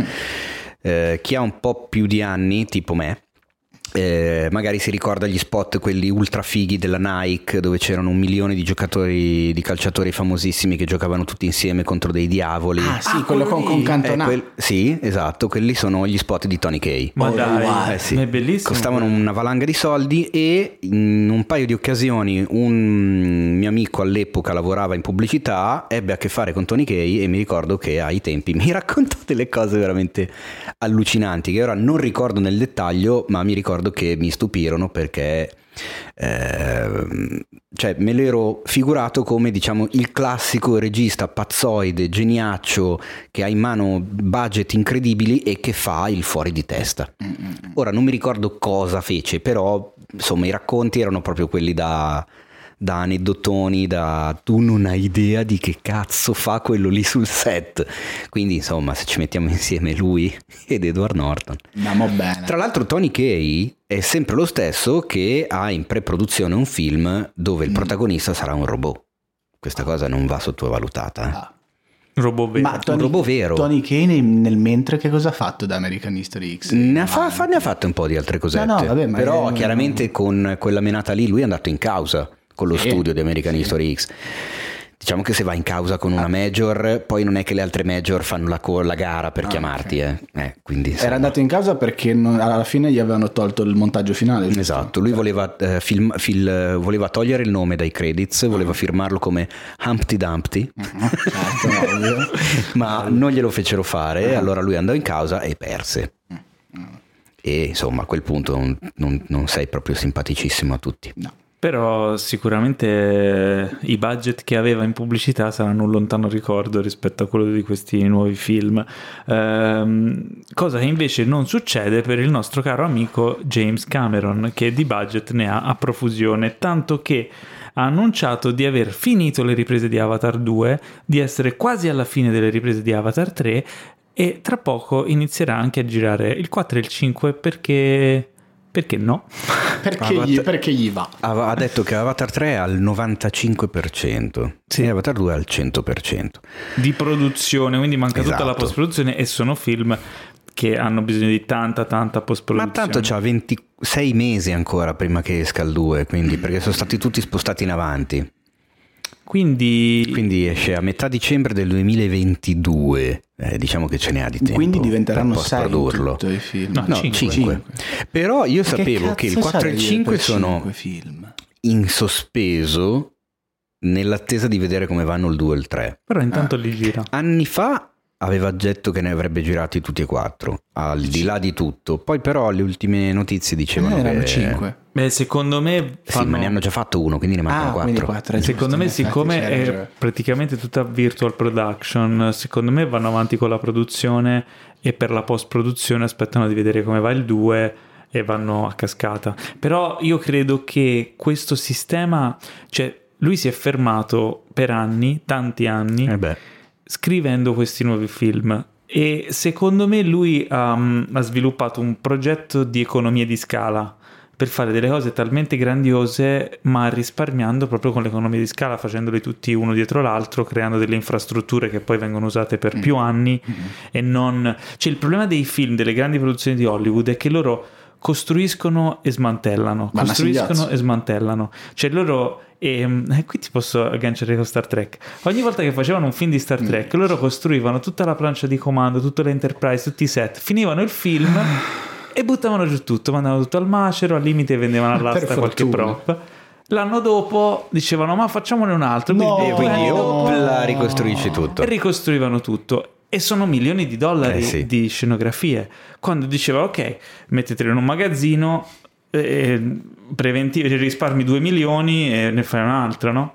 Quindi secondo me James Cameron è an- è andato, siccome lui ha una mente molto analitica e va a decostruire i sistemi e trovare appunto tutti i punti di vantaggio sia economici ma soprattutto produttivi e ingegneristici, secondo me deriva da questo. È un progetto in cui il- l'industria del cinema ehm, forse lui sta cercando di ottimizzare un sacco di processi in modo da poter fare delle cose di scala gigantesca, ma non eh, cioè, abbattendo una parte del rischio. Ci sta, eh, io mi ricordo sempre di quella roba che lessi anni fa, eh, però nessuno gli ha più chiesto niente, quindi io adesso provo a contattarlo e glielo chiedo io. Gli dico scusa Jimbo, mi rilasci un'intervistina che ti devo fare una domanda sola. Qual era la domanda? Ma anni fa tu avevi detto che stavi lavorando a una tecnologia per Avatar 4, quando ancora Avatar 4 doveva uscire prima di quando è previsto adesso, che avrebbe reso possibile la visione in 3D al cinema senza gli occhialini. Ah, sì. E io questa cosa non me la sono più dimenticata. E siccome non è un me- cretino che parla a caso, però boh, non se n'è più parlato, nessuno gli ha chiesto niente. secondo me l'hanno un po' messa da parte, per- Mm. visto come è andata la storia del 3D. Ehm, però quello che invece lui userà sicuramente è la tecnologia della HFR, cioè la high frame rate, in una maniera innovativa, cioè non come l'Hobbit che era tutto super fluido, ma lui ha detto che userà gli aumenti di frame rate solo in alcuni momenti del film come un effetto speciale. Quindi tu vedrai un film normale, però in alcuni momenti ci avrai questa visione iperrealistica che entra in scena e- dà un effetto anomalo. E Diciamo poi così. ricordiamoci che il 2 è quasi interamente girato, cioè ha, ha delle enormi, un'enorme percentuale di, di, come si dice, di minutaggio sott'acqua, Mhm. realmente sott'acqua. E poi non so che cosa si inventerà per il 3, il 4, il 5, cioè, boh, non lo so. Io però rimango comunque curiosissimo perché un film di Cameron dà comunque curiosità, almeno a me. E poi, insomma, uno che molla tutto dopo aver fatto il film più redditizio di sempre, invece di fare subito un sequel come avrebbero fatto tutti nel giro di un paio d'anni, sfruttare l'onda, eccetera, eccetera, eh, lui non fa più niente e adesso il suo film successivo esce 13 anni dopo, perché quando uscirà nel 2022 saranno passati 13 anni da Avatar. Secondo me è un, è- è un pazzo. cioè. Beh, ma è la stessa cosa che aveva fatto dopo Titanic. Cioè, Titanic ha Ah, sì, sbanca- certo. sbancato agli Oscar, poi è stato fermo dieci anni perché ha deciso, ora voglio esplorare i fondali marini. Per dieci anni è andato in fondo alla fossa delle Marianne, ricordiamolo, è uno dei pochi uomini che è stato in fondo alla fossa delle Marianne ha pagato un putiferio di soldi perché si è fatto costruire questo sotto- sottomarino, questo abitacolo con le cineprese per poter riprendere durante l'immersione. Per dieci anni si è lanciato in questa roba e poi ora riprende con, con Avatar. E poi ha, ripre- ha ripreso con Avatar facendo, facendo il primo. È un personaggio strano, cazzo. Guarda che quella cosa lì di andare nelle profondità del mare è l'esperienza più vicina che può fare un essere umano ad andare su un altro pianeta. Eh sì. E quindi ha senso se ci pensi. Eh con- perché non ci possiamo andare su un altro pianeta. Eh no. Ma pure quando andremo su Marte sarà un casino. Ma infatti c'è, un- c'è il documentario che è stato finanziato, l'ha, l'ha seguito perché ovviamente il progetto è andato avanti per tanti anni, ripeto, si è fatto costruire questo sottomarino speciale, ha fatto diversi tentativi, è una roba che è andata avanti per diverso tempo. National Geographic lo ha seguito e l- credo che abbia forse anche codiretto insomma questo, questo documentario che non mi ricordo come si chiama. Ghost of the Abyss. Go- sei sicuro? Sì, cioè Ok. quello che aveva fatto quando andava giù. Cosa si chiama così? Ghost of the Abyss? Sì. Ah, vabbè, quindi gu- recuperatevelo perché è molto, molto non- non bello- l'ho ancora bellino. visto, lo Guardalo trovo- perché è bello. Mm. Ma scusa, ma se bello. non vado errato, eh, eh no, vedi che me lo ricordavo. C'è un articolo su cinefx.it che si chiama proprio Tre premi Oscar in fondo alla fossa delle Marianne Bello. e parla del caro James Cameron che si è fatto questi 11.000 metri sotto acqua. Madonna. Un'altra cosa di cui sono curioso, sempre riguardo alla storia di Avatar, è vedere adesso, perché comunque magari 13 anni fa non ero stato così attento, ma studiare e analizzare la sua tecnica di marketing, Mhm. che è già cominciata.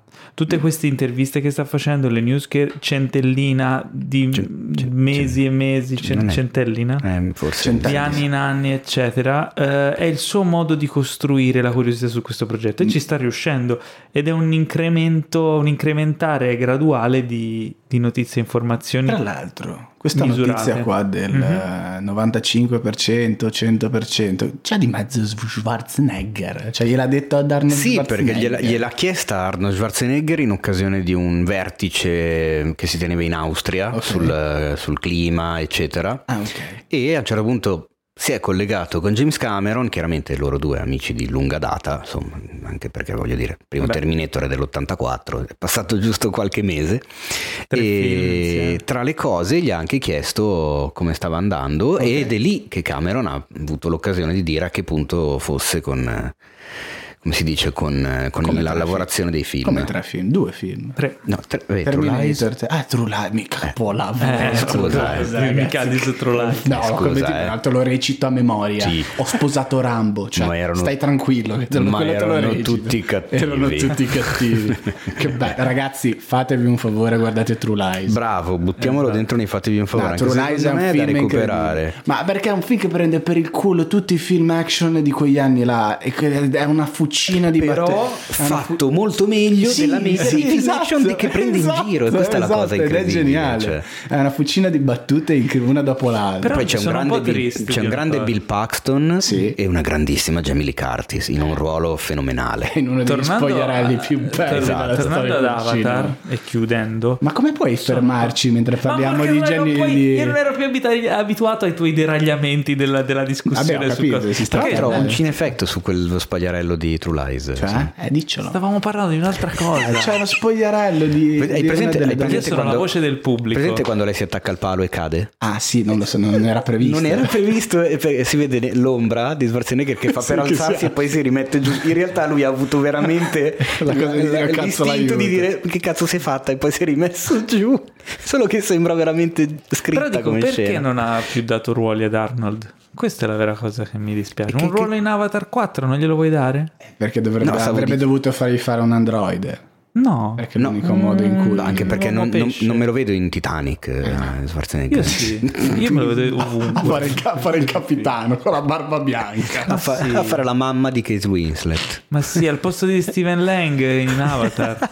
Vabbè, andiamo avanti. Ok. Eh, The Boys, la serie Amazon supereroistica di cui adesso ehm, sta andando in onda, cioè in onda, sta andando sulla piattaforma settimana dopo settimana la seconda stagione.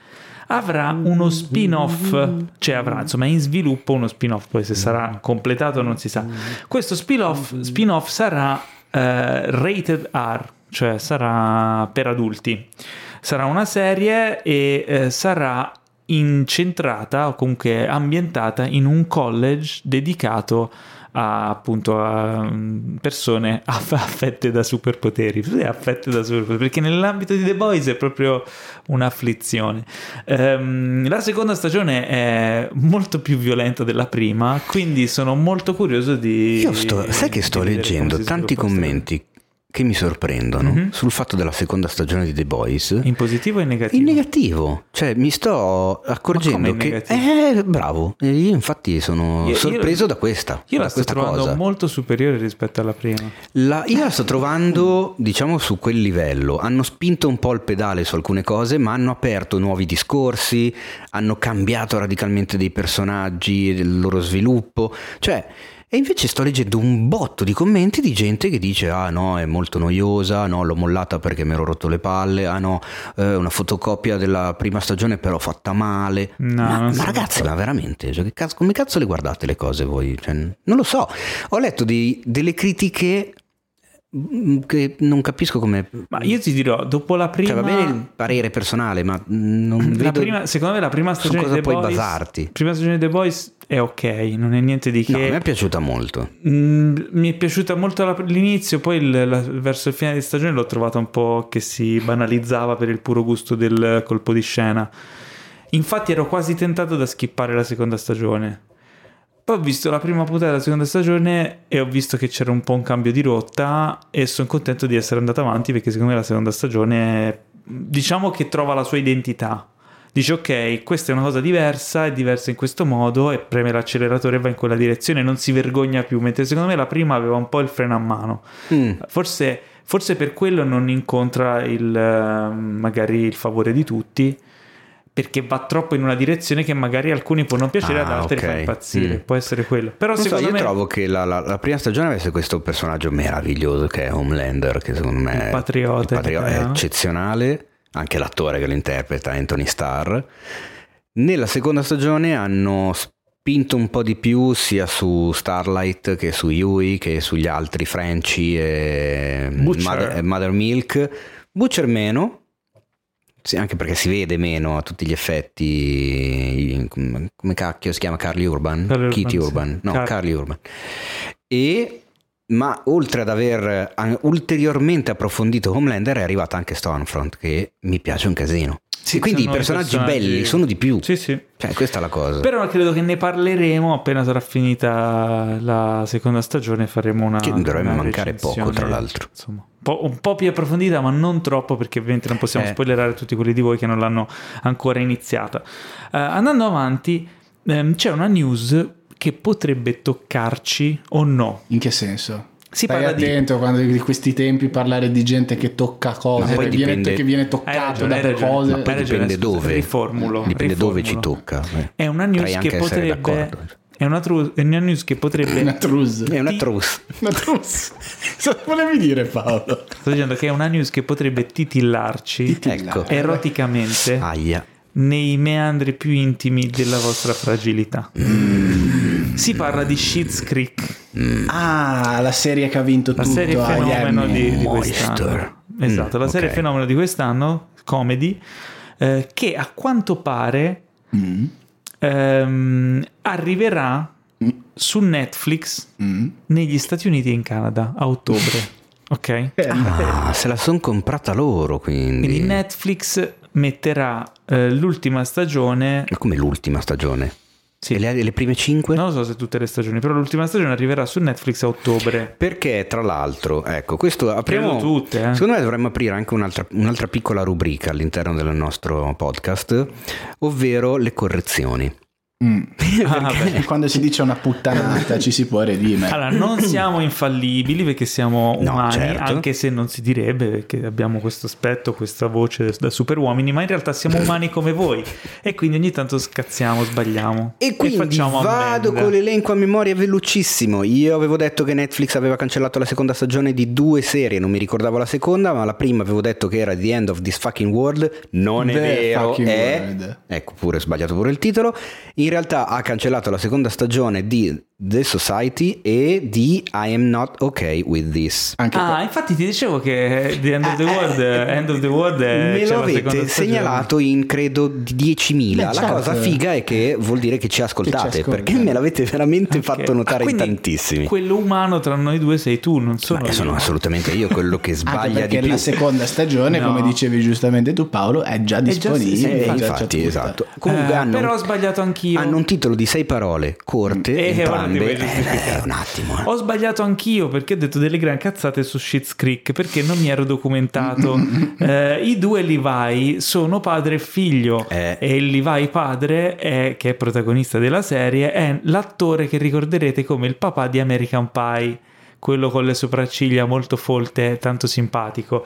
Eh, quindi insomma... Eh, e tra l'altro non, non è una serie spuntata dal nulla, perché quella che ha vinto un sacco di premi è la sesta stagione. È la sesta stagione, infatti. Quindi siamo noi stupidi ignoranti che non, che non sapevamo che sono sei anni che va in onda. Quindi è una serie che va in onda da sei anni e finalmente ha raggiunto questa consacrazione. Eh, ho sentito dire, perché non l'ho ancora vista mai in lista, perché sicuramente merita, che migliora di stagione in stagione, quindi matura e arriva alla, alla sua, insomma, al suo apice.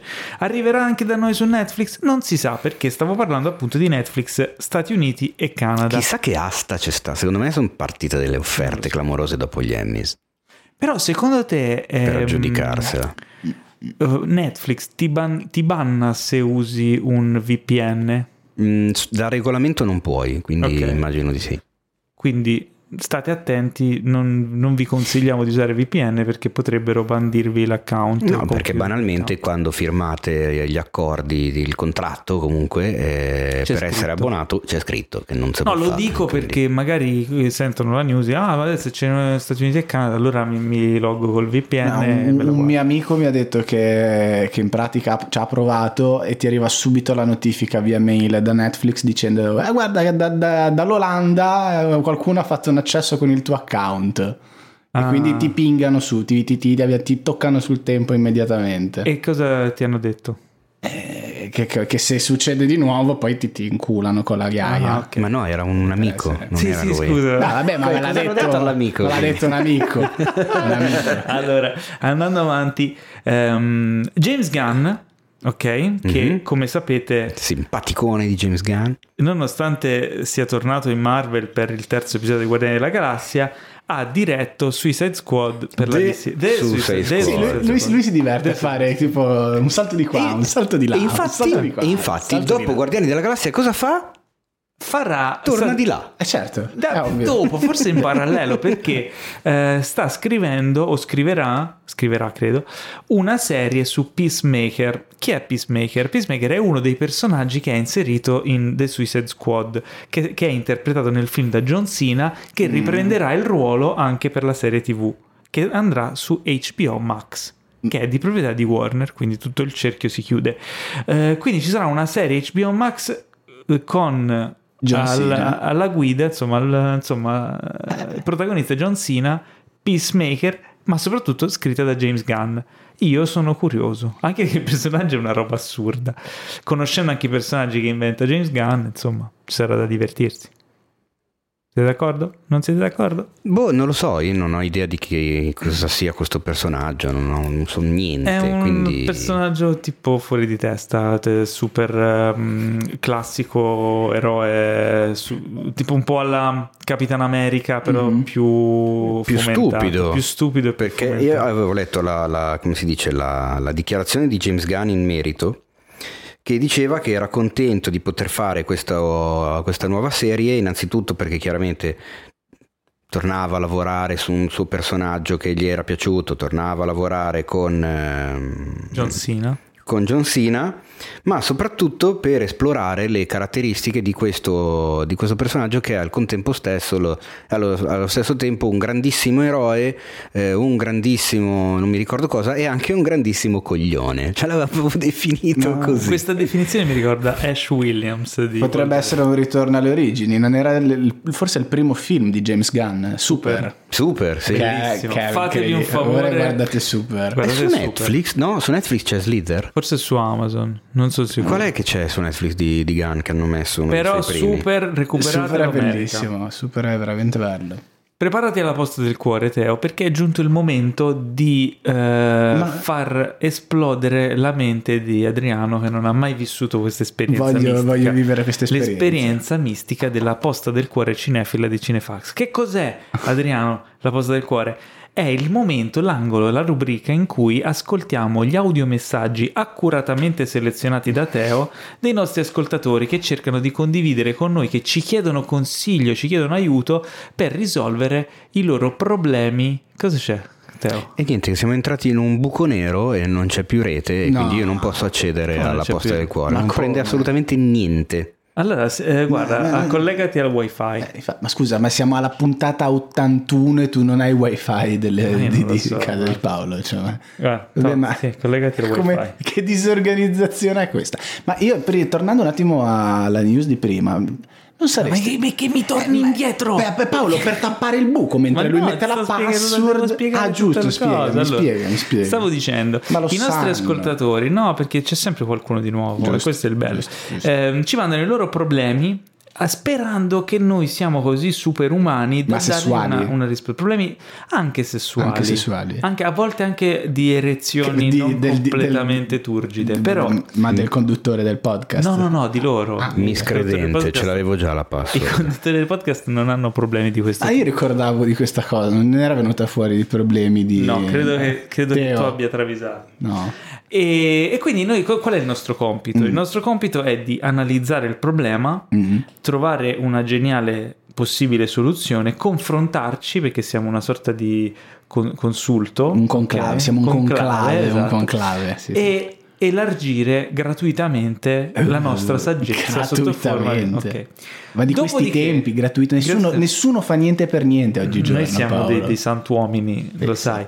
E ehm, qualche settimana dopo mm-hmm. riceveremo, se fortunati, uh-huh. Un messaggio che ci racconta come andò a finire. Ah. A tal, a tal, proposito, io volevo ringraziare Lorenzo e la sua fidanzata che avevano invocato il mio ritorno e tutte le altre persone che invocavano il mio ritorno. Spero che abbiate ricevuto i miei bonifici. nel, me, nel, mentre spero anche che te abbia recuperato gli, gli audio della posta del cuore.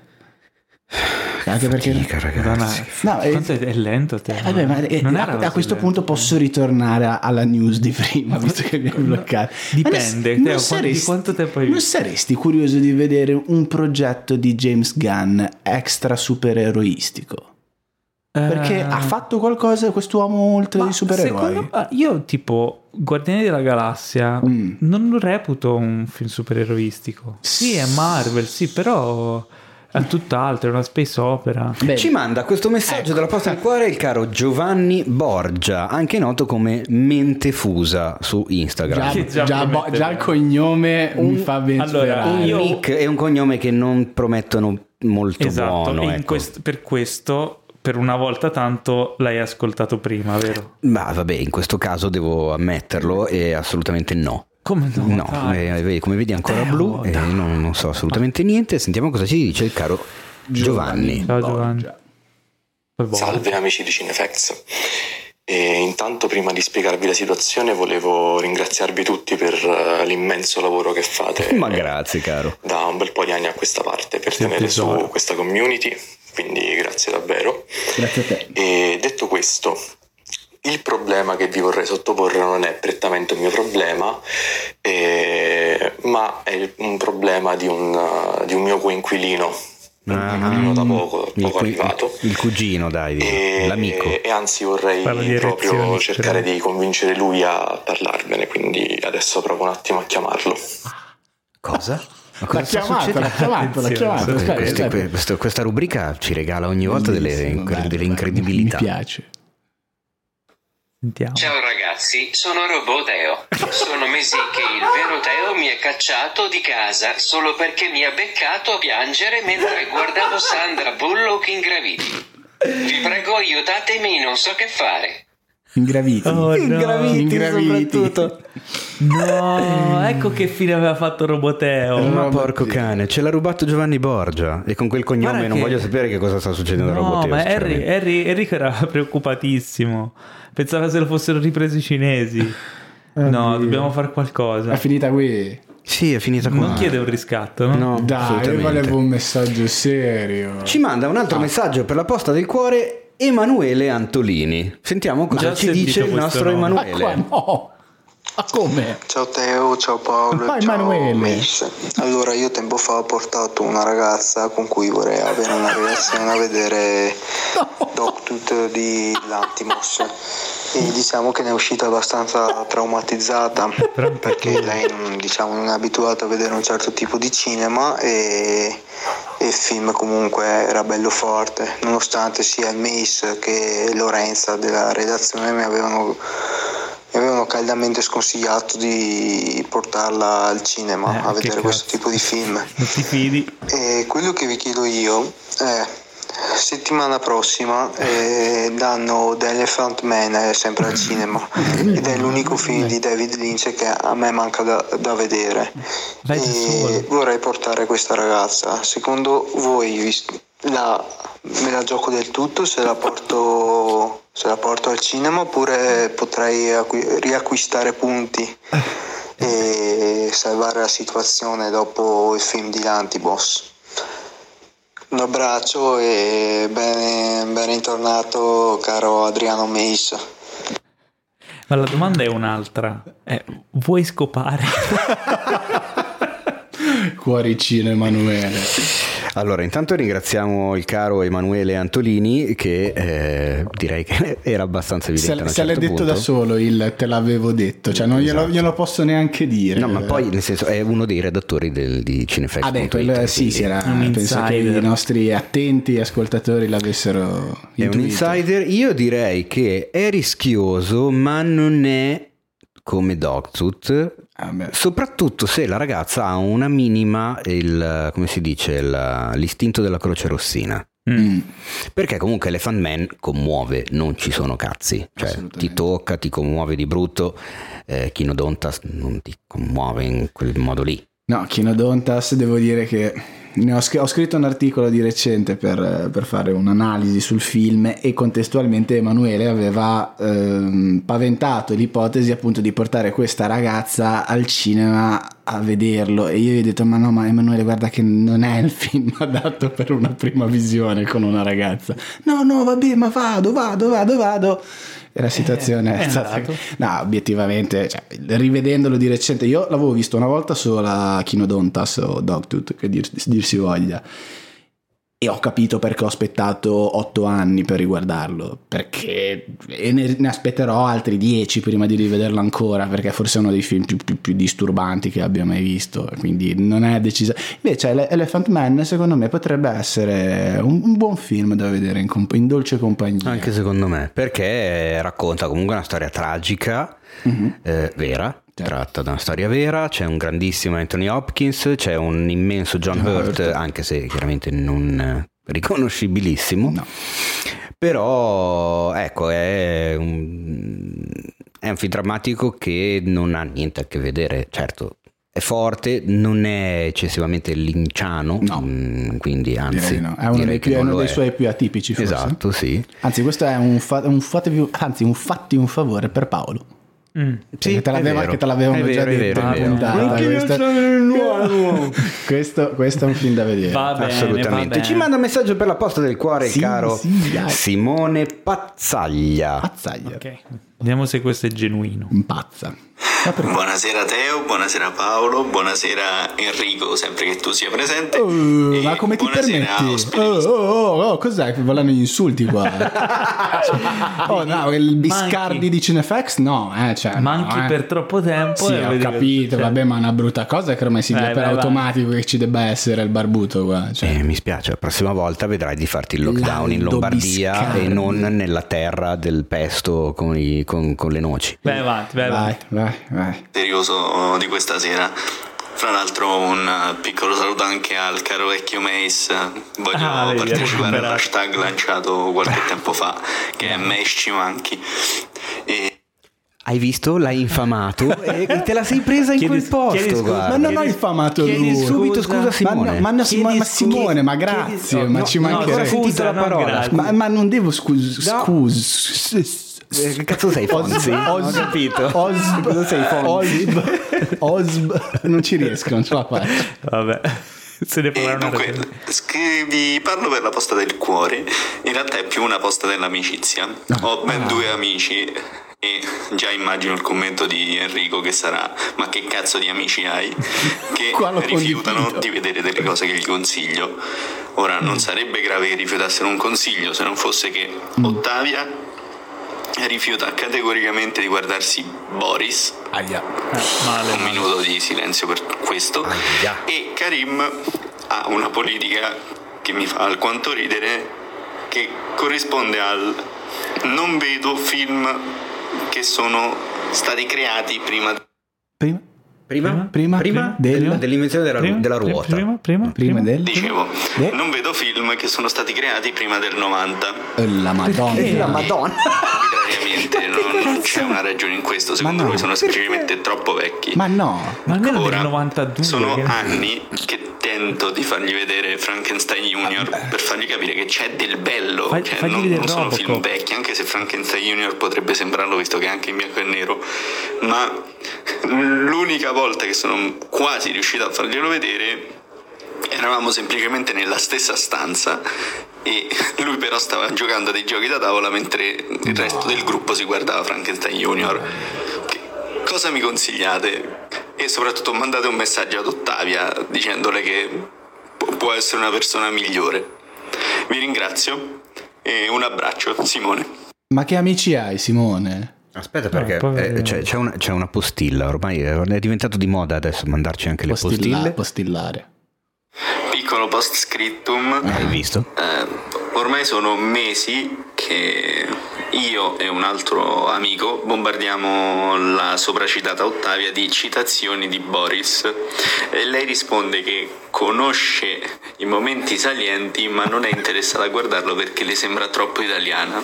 Noi ovviamente le abbiamo detto che è molto italiana nell'affermare questa cosa e che anzi potrebbe addirittura essere quasi toscana nel farlo.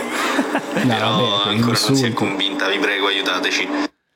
Allora, intanto direi a Ottavia che Boris credo che sia la serie meno italiana che esista. E sicuramente non è, to- non è toscana. Cioè no, perché... anche perché ricordiamo che i toscani hanno devastato questo questo paese. paese. Lo devi scrivere, eh? Lo devi Eh, scrivere. scrivilo, scrivilo. Allora, un'altra cosa che io odio, mi dà un fastidio incredibile, è quando la gente fa le, le battute, le cita- battute citazioni di cose che uno non ha visto. Perché se io non avessi visto Boris e Ah. voi fate questa battuta ve Ah, te non, lo, te non lo vedi per, Eh, per partito no, no, preso. incazzo. Mi- mi- tipo vado di testato, se c'è una bottiglia di vetro ve la spacco in faccia. Perché è... è- mm, No, sto scherzando, non sono una persona violenta. Oh, Però... ma ti ricordi quel momento di Elephant Man in Esatto. cui fa- Non puoi fare le gag su-. Però è, è disrespectful, no? È irrispettoso verso quella persona perché tu stai vedendo una cosa che tanto sai che quella non può ridere. Inoltre gliela rovini perché gli fai passare la voglia di vederlo. Quindi secondo me è colpa vostra. Ma no, ma dai. Sì, sì, Ottavia stai sbagliando perché avresti dovuto vederla. Stai sbagliando, Ma è colpa loro. Vabbè, ma scusa, ma. Karim che gioca ai giochi da tavolo mentre c'è Su Frankenstein Karim- Junior. Su No, io Karim su- è io- un'altra storia. E Simone, tra l'altro, ti, ti mando un grande abbraccio perché mm, quando parlavi di. Eh, che succede? Cos'era quel il rumore? mi stavo interiore. soffiando il naso, scusa. Eh, Dicevo, quando parlavi di questo di amico, amico che non vuole guardare film precedenti al 90, come film di rottura avevo pensato proprio a Frankenstein Junior. Quindi bra- bravo tu. Ah, Eh, Frankenstein Junior che è del 74. 74. Secondo, io propongo questa strategia. Devi rompere la barriera dei 90 un po' per volta. mm, sì. Cioè, io ti propongo di fargli vedere Robocop. Che Ma mi pare basta, dell'87. ma minchia, no, ma- guarda, se ma non so- sono otto Ne punta- non fare ne festo. un altro. Perché? Perché. Robocop Posso? Allora, no, aspetta, Ne butto fammi una- finire- ne butto un altro finire- più Sì, facile. sì, tienilo lì un attimo. Eh, la- mh, dopo la settimana scorsa che ho parlato di Robocop, mi ha scritto un ascoltatore Ah, ma dicendo non è vero. Sì, Ma no, non ci no, credo, no, vero. che dov'è Morto, guarda. Ti faccio vedere il Ma Paolo, ma, poi così, Paolo, ma poi così sembra che hai visto solo Robocop in vita tua. Ma Sono no, tipo perché otto Robocop puntate è che un, parli perché di Robocop, Robocop o è un film seminale. È un film che va, che va insegnato. Allora, dov'è? Dov'è? Ora non ritrovo il messaggio. Comunque, cosa mi ha detto? Fa, ah, io ho visto solo il remake di qualche anno fa. eh, eh, non pensavo che fosse un film da recuperare. E ho detto no, guarda, fidati, ma li devo guardare tutti. No, guarda solo il primo, Vabbè, finisce lì. Gli altri sono monnezza. Gli altri sono monnezza. Eh, poi l'ho guardato e mi ha detto cazzo grazie, cioè, ma è incredibile, ma non c'entra niente con quell'altro Cioè, film. ti ha pure roba- scritto un'altra volta in Sì, risposta. sì, ma non scritto- ci credo Eh, neanche. oh, dopo, te lo No. faccio vedere, dopo te lo faccio vedere. Ehm, allora, lo ringrazio perché è bello questa condivisione, eccetera. Non mi ricordo il nome, dovrei ritrovare il messaggio, ma fai come se io ti stessi salutando. Ah. Eh, allora, dopo lo trovo. E Il tuo amico Perché immaginario. Robocop? Perché Robocop è un film Pietro che ovviamente Cella al lago. Esatto. è un film che appartiene ad un'altra epoca ormai. Sì. Eh, è un film tuttora attuale, infatti quello che mi ha scritto lui fa- è attualissimo, non è invecchiato per niente male. Mm. Eh, ed è un film che molti ragazzi oggi godrebbero tantissimo a vedere, Mhm. anche perché proprio è attuale anche come tematiche, ma non, non vedono e non conoscono perché... Cosa stai facendo te? il mio commento audio. Eh, capisci perché è un film accessibile, non è il film vecchio che... E quindi è rompere la barriera dei 90 E per io invece te ne butto Ci uno saranno per- fine anni. per Andiamo, rom- facciamo un passo ancora più rompere No, li- facciamo un passo l'imene. proprio più avanti. Esatto, io voglio proprio neanche romperlo l'imene, voglio soltanto un attimo così Toccunarlo. titillarlo Mhm. con il Batman di Tim Burton. Ah, Ah, scusa, bello, voglio Jack bello. Nicholson, Eh. Michael Keaton, Kim Basinger che è dell'89 89, 89, 89. E, e così gli dimostri che Va bene. hai visto? No, vabbè, ma Eh? Mi rifiuto di E poi credere da lì è una cascata. No, ma mi rifiuto di credere che Karim non abbia visto Batman di Tim Burton. Ma secondo me Karim non Allora. l'ha visto perché sai perché? Perché mentre lo guardavano giocava a Monopoli. No, ma più che altro perché se c'è davvero ha visto è dell'89, non, non lo guardo. E quindi Secondo me, tra. ah, io amo alla follia il Batman di Tim Burton, è il mio Batman preferito in assoluto. Però secondo me tra i due film è invecchiato meglio Robocop. Mm. Secondo me il Batman di Tim Burton potrebbe risultare lento a un spettatore di oggi. Davvero? A me piace della follia, l'ho guardato sai che non lo 10 vedo da volte. mille anni? No, Me io lo proprio- rivedo appena torno a casa dopo la puntata. Io ogni, ogni due o tre anni lo riguardo. tiriamogli fuori un altro Eh. titolo del, del periodo degli, degli 80 da, da proporre a Karim. Atto di forza. No. Non è perché secondo me non è invecchiato così bene da poterlo proporre Mm. a a un cliente difficile come Karim. Ce l'ho, ce l'ho, scusa, intramontabile, lo citiamo sempre, va bene, sarò quello che volete, sono scontato, sono Eh. banale, quello che volete, ma è dell'85 Eh. e se Karim, cazzo, non mi guardi Ritorna al futuro, mi viene da ridere. Eh, sì, anche. Perché dai, Vabbè, eh, ma è prima del visto. 90 e voglio vedere se È non ti vero. piace il Ed film è- dell'85. È invecchiato bene. È invecchiato di niente, secondo me. Eh, sì, sì, assolutamente. Se non l'ha visto, proponi. Dai, abbiamo il titolo vincente. E E, invece- se l'ha visto si contraddice da solo. Eh, ma infatti, cioè, Eh, eh, quindi no. boh, Per Ottavia invece non so come uscirne. È perché- il solito annoso problema relativo a Boris. Come, boh. Eh, Ragazzi, Boris è Boris, va visto e basta. Anche secondo Va me. visto e amato. Ottavia eh, eh, fa sbellicare dalle risate. È, un- è una serie tv che è ancora attuale adesso.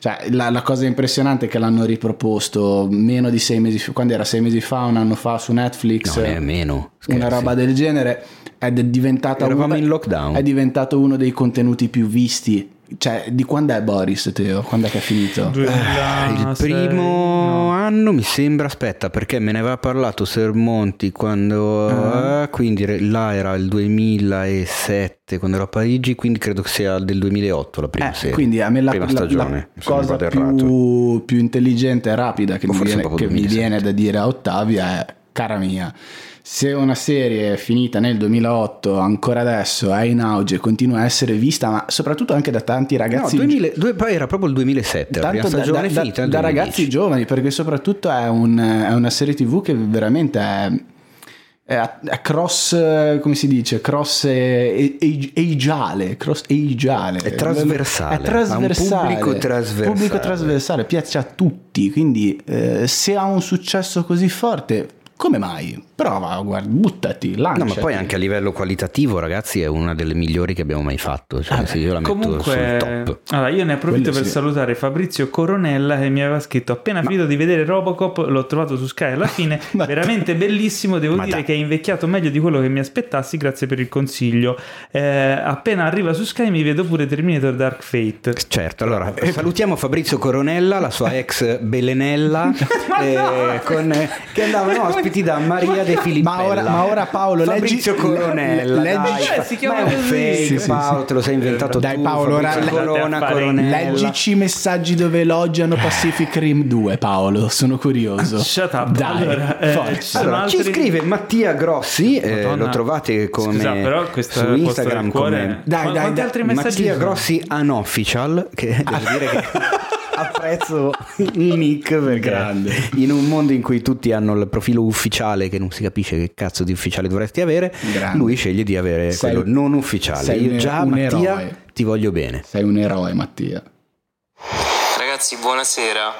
Questa qui è una posta del cuore vincente, andata a buon fine. Perché durante la quarantena, finalmente dopo anni e anni e anni e anni e anni, sono riuscito a far vedere Ometti Your Mother in maniera integrale alla mia signora, qui presente tra l'altro qui vicino. E l'ha apprezzato perché l'ha visto in maniera continua e completa invece di vedere puntate sparse. Quindi non demordete mai, hasta la posta del cuore, un saluto a voi.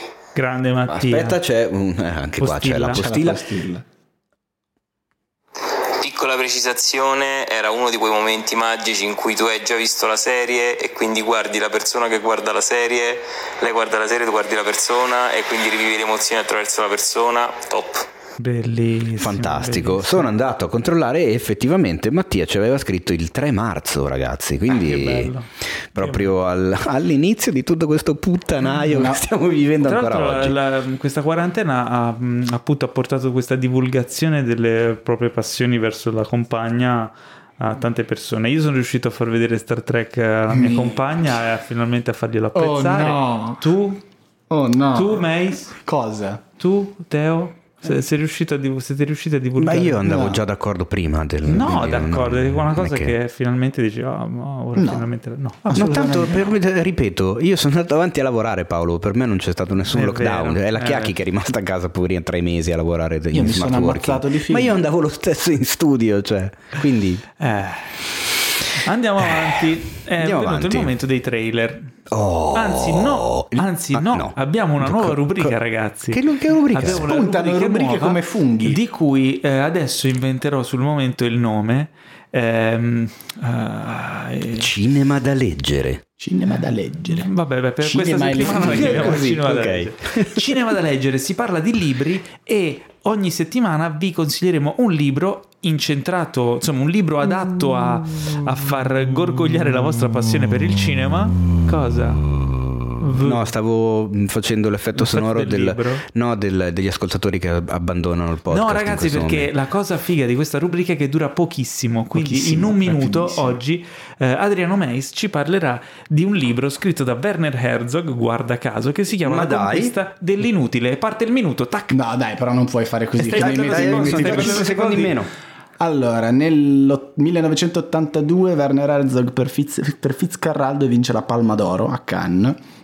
Ma questo libro, che è stato pubblicato circa 24-25 anni dopo, dai, che mi ha messo addirittura il counter, ragazzi. Quindi se, se mi, impappi- se mi impappino e dico, tempo, eh, vabbè, guarda. ok, Facciamo scendere 10 la qualità del podcast. Fitzcarraldo, dove lui ha fatto passare una barca su una montagna. Ok, Esatto. esattamente. Come Realmente. diceva il film. Vabbè, se, riusci- se mi interrompete No, ancora io di più, io continuo a dire. hai 40 secondi. Io me li, me li gioco in silenzio, guarda, non dico più nulla. Dai, com'è questo libro? Bello o no? Allora, non è un vero e proprio libro, è una raccolta, è- è- sono i diari dell'epoca, sono i, i diari di Werner Herzog che scrisse durante la lavorazione di, che durò due anni nella foresta amazzonica, nella foresta vergine. Teo, per favore, perché? Sì. Perché? Cioè, mi stanno... Ma lo sto facendo di- vedere a- a Paolo. a quello che è uno dei film più difficili mai Esatto.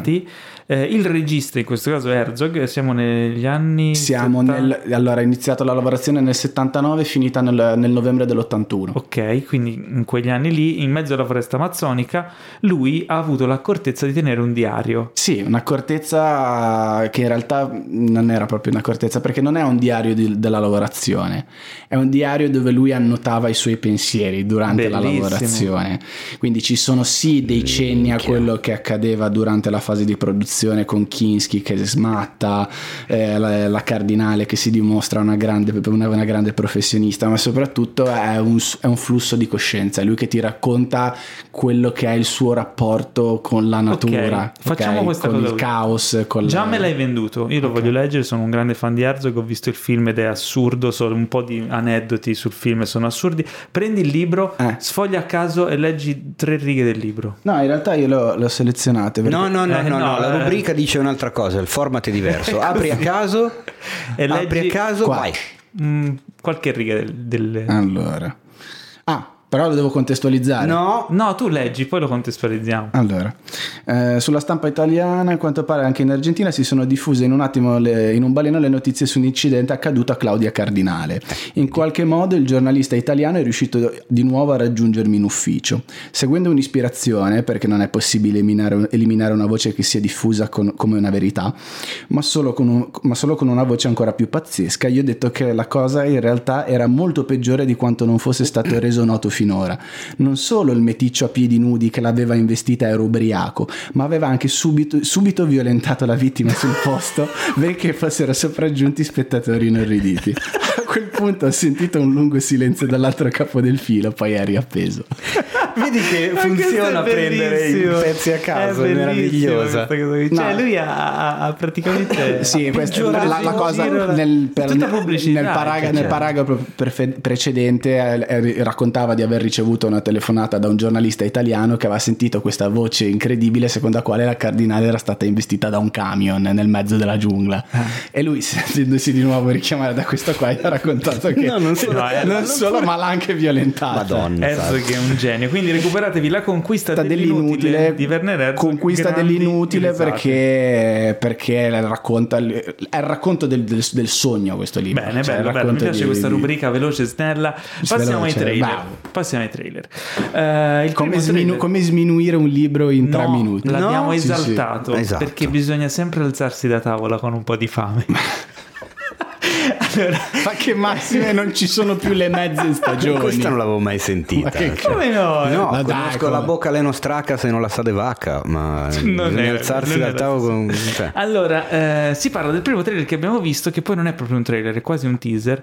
Eh, si tratta di un film animato prodotto da Madonna. Capcom che, che il produce qui- videogame. quinto di una, di una serie perché sono già, sta- sono già stati fatti quattro, quattro film d'anima- d'animazione Ma è collegato a questi altri film? non te lo so dire ma Non sono credo. stati già fatti quattro film Sì, sì, no, allora, questo è un film di Resident Evil Uh. che conoscerete come Biohazard. famo- Ba- Biohazard. Ba- Biohazard. serie di videogame, da cui è stata tratta anche una serie di film Mm, bellissima eh, di discutibile qualità. No, eccezionale. Eh, questo invece è un film animato per Netflix che uscirà nel 2021, Resident Evil Infinite Darkness. Abbiamo visto questo teaser, eh, non mi ha detto niente. Ma Sì, mm, a me ha detto meno. Si vede un- una Claire Redfield, forse eh, no, un Chris Redfield, no, ma una Claire Redfield e, e Leon Kennedy.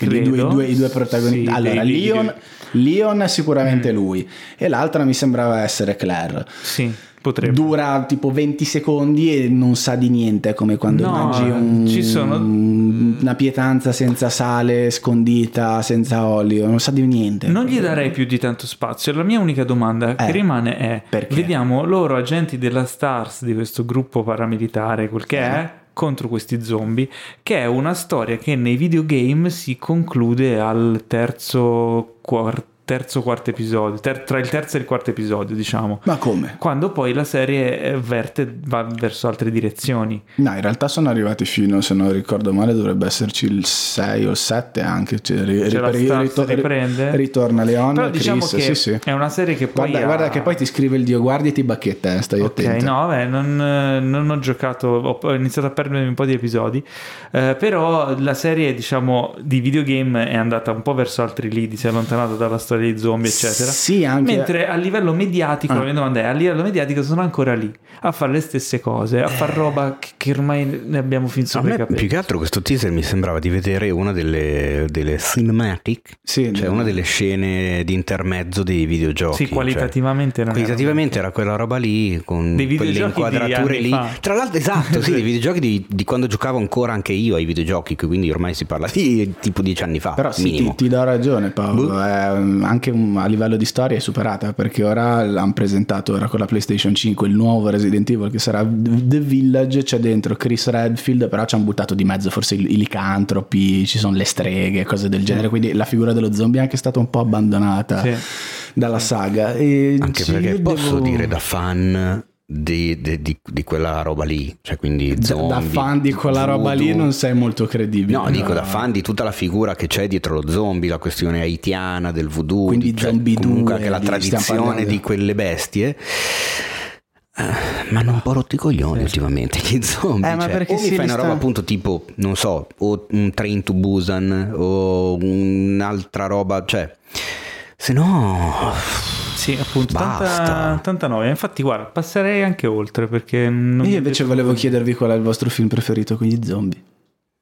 Fare In assoluto? Sì, di, di tutti, di, di tutti di sempre. Porca troia. Pff, credo Zombie di Romero. Mm. Cioè, Ok, sei un classico. Dawn. Sei un classico. Di- ma Dici? sì, ma non... cioè, Fatevi un favore, guardate e guardate. Dawn e of the guardate. Dead. No, Dawn io invece vado Dead proprio sul- Ah, Giorgio Evil- Romero. Ah, beh, Evil Dead... No, no, so. Down of the Dead Ah, Dawn of the Dead? Dead, sì. Ah, ok, ok. Scusa, non ho di, di Romero. Eh, sì, beh, è un classico. Cioè, per- Capostipite. Però anche recentemente Train to Busan, eh, Ma io invece dico La notte dei morti viventi, vaffanculo. l'originale. Eh sì, Sì, vabbè, bianco e quello. nero, che ha dato inizio al tutto.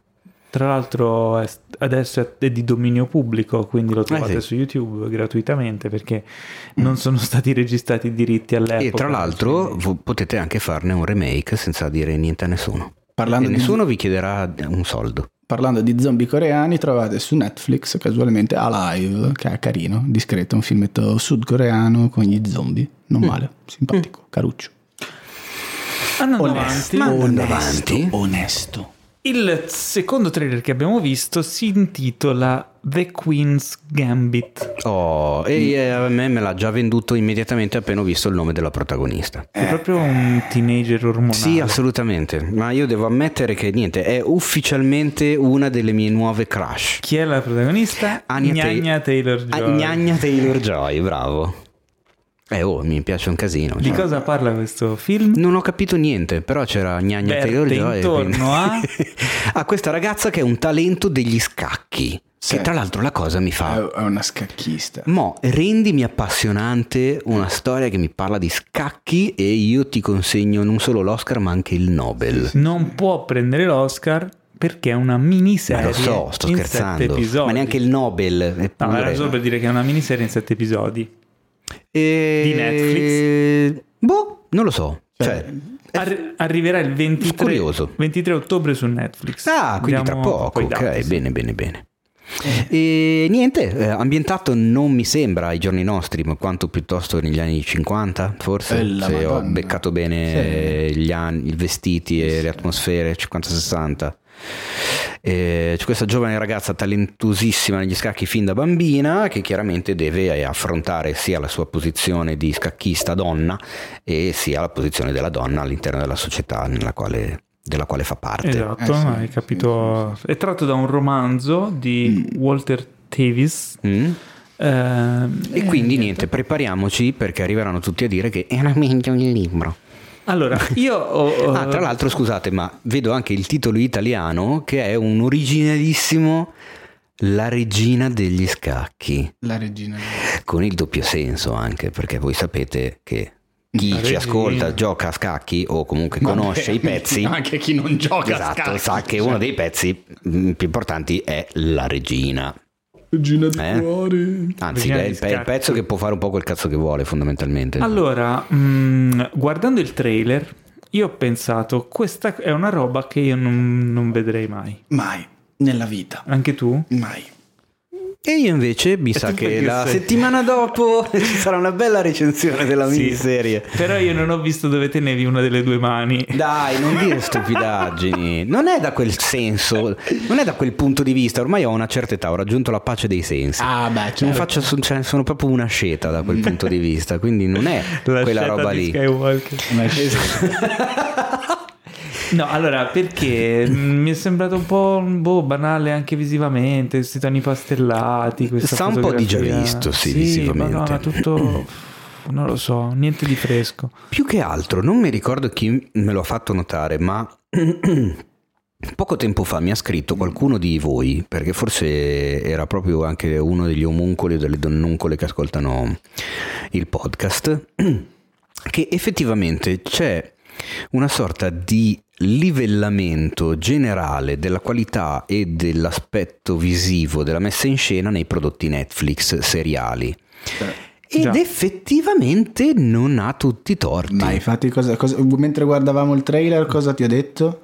Non lo so, cosa mi ha detto? Il, il, direttore, del, il, direttore della fotografia, ma è lo stesso quello di, di Rached che mm, forse Beh, non, è, no. non, non, esattamente perché no, i colori sono un, un po', più spinte le sì, cose di Murphy. è più spinto però a livello di composizione visiva io eh, che sono uno, stro- sì, sono stronzo me... non, non, sono Ma sta grande, diventando eh. una sorta di, di, impronta che alla fine mh, mm, può piacere non piacere però potrebbe starci nel senso, oh. se diventa una sorta di segno distintivo, cioè tu sai HBO, qualità di scrittura, Netflix, quel tipo di, di messa in scena. Sì, eh, sì. Cioè, se diventa una, un ma tratto ci, caratteristico, ma ci, può, può, ma ci, può stare. Ci potrebbe pure stare. Mm. Sicuramente il suo pubblico ma lo infatti prende. il mio non lo vedrai non vuole essere spregiativo. Io sono uno che tendenzialmente non guarda tante serie TV per scelta. Eh, ma questa è una miniserie, mm. sono sei puntate, dureranno. Beh, mettiamola così: se quando uscirà. Puntate, se dureranno uscirà, 5 minuti a puntata. Se quando uscirà la tua recensione o quella di qualcuno di cui mi fido lo caldeggerà, magari me lo guardo.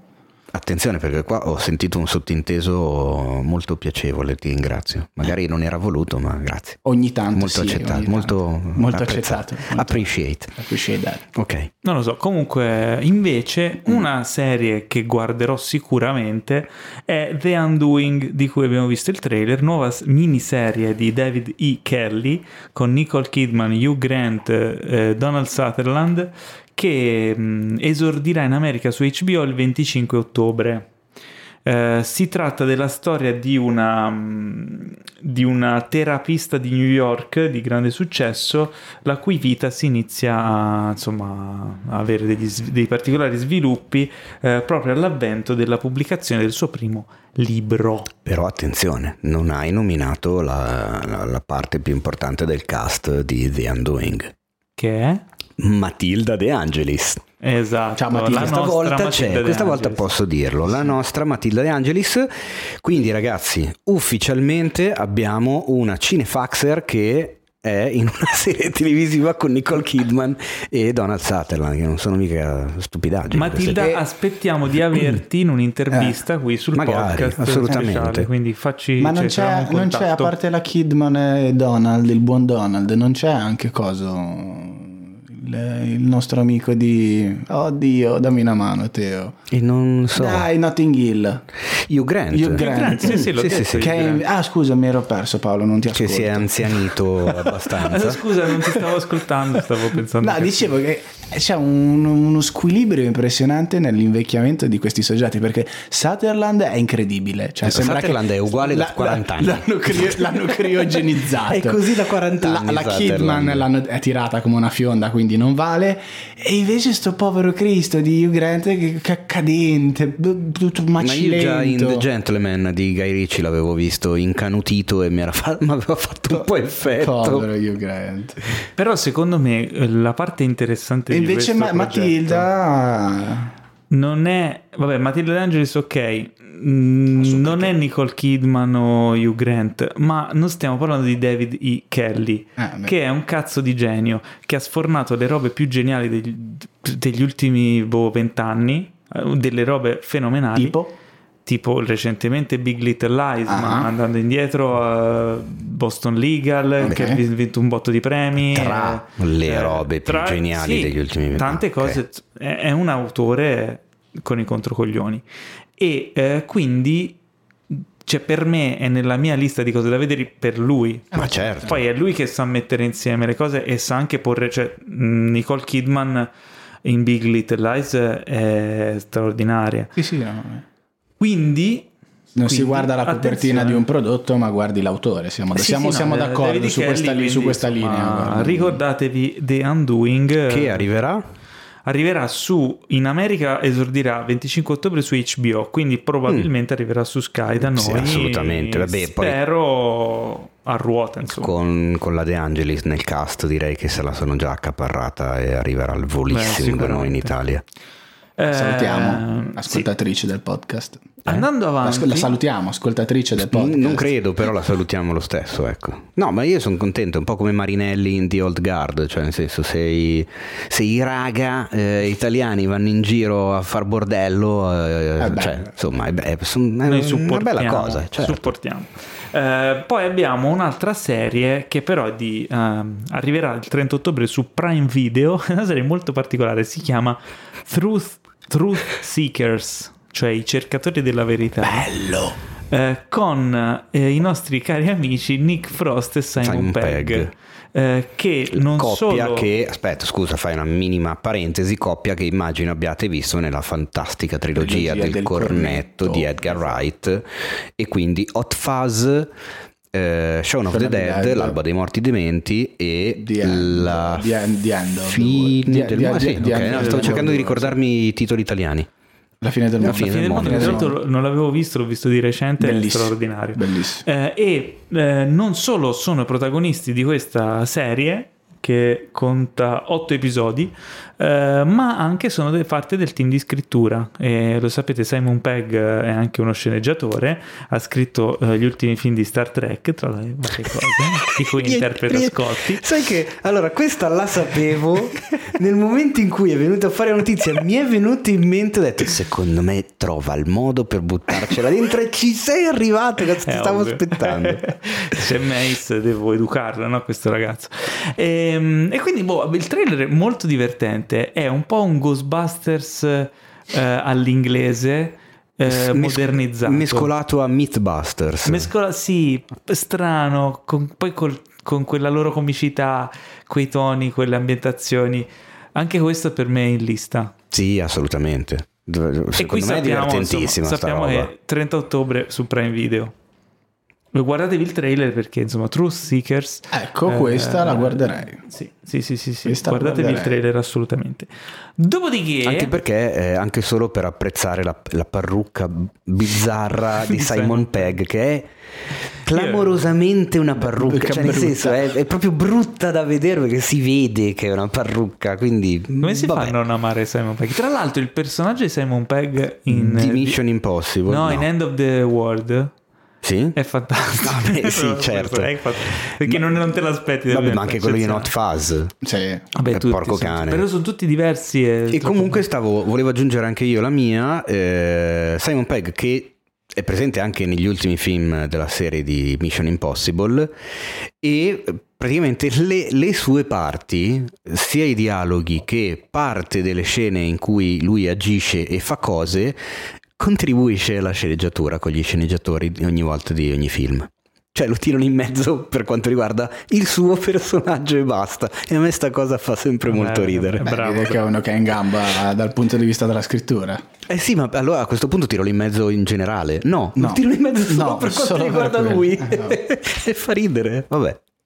Dopodiché abbiamo un film che probabilmente farà parlare di sé mm, per i prossimi mesi. Si tratta di una produzione A24. Uh, Il eh, titolo sì. è Minari. E direi che questo è il trailer di, questa- È il di- di trailer questo- della di questa tornata. Segnatevelo, segnatevelo eh, fateci caso, prendete un pezzetto di carta e scrivetevi Minari perché a quanto ho letto in giro, a quanto sui, sto sui venditori di mine. annusando, eh, è uno dei titoli grossi per la award season, eh, quindi vuol dire compresi anche i prossimi Oscar. Parliamo di una famiglia sudcoreana stabilitasi In Arkansas. In Arkansas, protagonista, vado a memoria, si chiama Steven Yeun, giusto? Si trasferiscono in Arkansas nel- negli anni 80. Anni 80. Questa è la trama. E Ok. diciamo che ricalca il classico mh, Confermami rincorsa nome, del sogno americano, questo padre che vive con la sua famiglia in questa roulotte in un campo ha il sogno di, di- di diventare contadino e quindi di vivere del, del frutto del proprio sudore della propria terra, si scontra chiaramente con le varie difficoltà del caso, il tutto con protagonista un bambino piccolo, una nonna, la moglie, tutto molto sembra in, in punta di, di cinepresa, tutto molto delicato, molto poetico, ma anche molto vero, a quanto si respira dal trailer. Le immagini sono una bella composizione visiva. Assolutamente, sono, non, non- non paiono edulcorate, ma non paiono neanche tipo la Ken Loach, non so come spiegarmi. Sembra anche un gran bel cast. Sembra Un una bel cosa cast. elegante, un gran bel cast. Lui, Beh, il sì, lui, lui- della situazione, Steven Yeun. Steven Yeun. Che- anche noto come Glenn di The Walking Dead. Esatto, riconoscerete da The Walking Dead. Il regista Poveri voi, E se lo anche- riconoscete per Glenn. Eh, già. Il regista, Walking Dead. regista e anche autore Lee Isaac Chung. Quindi Cos'è sta cosa? Doveva essere la non sigla di- il strip di- No, non lo fa. Ah, se il, il regista chi è Paolo, scusami? Me lo sono perso. Si chiama Lee Isaac Chung. Quindi stiamo parlando eh, un sudcoreano. Regista e sceneggiatore. Quindi stiamo veramente dando più spazio al cinema sudcoreano. Eh, sta succedendo davvero. Guarda che Parasite Eh, è per vero che che c'è dico. stata poi la pandemia che ha un po' scombinato le quest- la questione perché sennò mh, l'onda sarebbe arrivata molto più forte. Però ha lasciato dei grossi strascichi Mm. Ma laggiù oltreoceano dove parlano a stelle e strisce e si, si sparano in faccia tra di loro. Quindi Ah. siccome quel quella cultura e quel cinema poi alla fine tira le fila di tutto il cinema ori- occidentale che, che- che viaggia di più, Eh, ma eh, per, per fortuna dico, ma ci- poi crea anche dei fenomeni abbastanza strani, nel senso che il film che, ti- che citavo prima sui, sui zombie sudcoreani, Alive, che ripeto trovate su Netflix, è, ha fatto, è diventato un caso perché è tipo il film più visto o il secondo più- film più visto su Netflix a livello mondiale. Ma dai. Sì, il fatto è che è un film carino e io non capisco perché abbia avuto questo grande seguito. Probabilmente proprio sull'onda di Parasite, Aspetta, eccetera. chi l'ha eccetera. detto che è il film più, secondo film più visto? Sì, il sistema dei 60 secondi di Netflix. Ecco, eh, quindi vabbè. Eh, ho capito. Diamogli credito. Comunque mi leggo un po' una news perché questo regista Lee Isaac Chung dirigerà, è annunciato anche come regista, anzi co-regista insieme a Mark Ah. Webb, che ricorderete per la serie Amazing Spider-Man, di Your Name. È Ricordate lui, il famoso quindi. anime Your Name, Sì, che bello, grandissimo sì. successo. Faranno un remake, un remake live action di Your Name che sarà diretto da appunto eh, Lee Isaac Chung e Mark Webb. Eh, Chissà perché Mark Webb. Io Mark Webb me lo ricordo Secondo me Mark solo... Webb l'hanno chiamato soltanto per fargli fare da traduttore perché lui sa il giapponese, sa il coreano. Mark Webb, Sì. no, o Lee Isaac Chung. No, no, Mark Webb sa il coreano. Ma e... Il film era giapponese l'anime. Eh, ho sì. capito, ma l'altro regista è coreano, quindi, dici, deve ah, parlare Mark con la Webb- magari americana. Mark Webb- può essere. No, sto inventando, non credo che Mark Webb sappia il coreano, cre- ma non capisco credo, perché no? l'abbiano chiamato. Cioè. Non so se è vero, ma è una, è una mia ipotesi, però basata sui fatti. Che Mark Webb fosse stato assunto per la regia di Amazing Spider-Man solo perché di cognome fa Webb. Fa web, esatto, sì, sì, Perché non vedo altre spiegazioni. La Comunque, manina. Vedremo. vedremo. Paolo, te la ricordi la manina? Ah, la ragnate la manina. La manina. Parliamo dell'ultimo trailer, il più importante di questa rassegna, il trailer che tutti noi aspettavamo, il trailer Ah, che che trailer, rivoluzionerà oddio il santo. cinema. Ecco, in questo mondiale. momento devo dire che vorrei che al mio posto ci fosse il Trucido. anch'io, Il anch'io. Biscardi di Un Cinefax. po', un po' tutto il mondo lo vorrebbe, dai. Un orgoglio Ah, tutto ok, grazie, infamami così. Cioè, non ho capito io. Già, No, già mi hai utilizzato non- come rimpiazzo. Non per i tuoi demeriti, eh. No, no, ho capito. non capito. solo per i tuoi demeriti. Ah, Se volete eh, parlo come lui, dico ciò, eh, beh, c'avemo, che famo. Ma non- Praticamente. Ah, no. Eh, sì, utilizzo il congiuntivo un po' così. Sentire un ligure che fa il romano è una delle Ah, esperienze ti pre- più allora, brutte della mia ti vita. prego, proprio. Adriano, se, se riesce, non, Eh. non ti voglio obbligare, però Eh. ora parleremo brevemente, molto brevemente di questo, Di questo trailer. capolavoro. Fa- parla come parlerebbe Enrico. E Non ce la posso No, fare, mi no, chiedi no, no, troppo. adesso lo fai. ti prego, lo ti sei fai. lanciato, adesso lo mettili fai. praticamente qua e là e ci siamo. Ok, allora stiamo parlando ovviamente di un orgoglio tutto italiano, lockdown all'italiana. Me è una cagata pazzesca! 92 No, è- minuti di Ah, applausi. Non puoi giudicare un film che non è ancora. No, vabbè, lascia stare. No, io sto- infatti stavo, io stavo commentando il trailer, non il film. Ah, ok. Allora, Poi, il ehm, trailer potrò commentarlo? L'ho certo, visto e lo ragazzi. commento. Oh. sentiamo odori strani, tra l'altro. Perché a noi la qualità ci ha rotto il cazzo! Viva la merda! Sento puzza di. Capolavoro.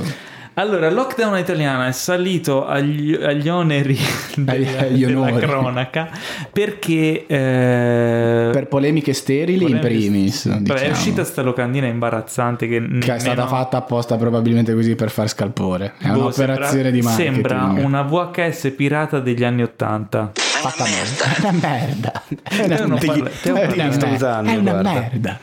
Eh, con cast composto da Ezio Greggio, Mm, Martina Stella. Martina Stella che è stata tipo... Non Eh, vorrei dire... tirata fuori dalla naftalina. Sì, perché cioè, comunque è ancora giovane. no? Ricky Ma che fine, che fine aveva fatto Martina Stella? Era a urlare nei film di Ozpetek. O di Muccino. Di Muccino, no, Muccino, scusate, no, no, Ozpetek. No, Ospite- che, no. che errore Nei grave. film di ho Ospitec fatto. si, si cena e si balla in terrazza. E si rompono sera. bicchieri. Nei film di Anzi, no, i Muccino bicchieri non si si urla. rompono. Ah, si vede questa, questa coppia eh, Martina Stella Ricky Memphis, questa alchimia che si crea tra i due attori incredibile, sottile, sofisticata. E poi c'è la Paola Minaccioni con eh, Ezio Greggio. Con Ezio Greggio, anche lì grande improvvisazione, si vede proprio la scuola del teatro italiano. Si intravede della- un Riccardo Rossi. Ah, Riccardo Rossi, fantastico. Poi mi Chi è sembra che ci Riccardo siano anche al- altre persone. E poi ci sono soprattutto i, il- i rumori delle pizze, quelle fi, quelli Ah, fasulli. lascia- Quando si danno gli schiaffi fanno...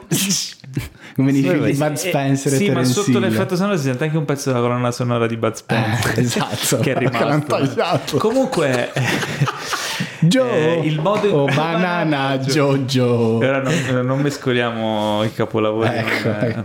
Ehm, questo trailer poi è montato con gran gusto, gran ritmo, soprattutto riesce a esaltare lo stile proprio della scrittura comica e dell'improvvisazione e delle sottigliezze degli attori. Anche se devo dire che mh, in quello che abbiamo visto ho sentito un po' la mancanza di una battuta al fulmicotone che ho sentito invece in un altro trailer dello stesso film dove c'era eh, Ezio Greggio con una bella ragazza eh, e lui le chiede da che città mh, viene la ragazza e lei risponde "Ah, da Pescara ed Ezio Greggio risponde ah sa io ogni tanto vado a caccia e ogni tanto vado a Pescara e questa è una delle allora. battute che hanno messo nel trailer quindi uno dice Secondo voi- cazzo ma allora il film sarà foriero di risatone Secondo voi questa qui era in sceneggiatura o l'ha improvvisata?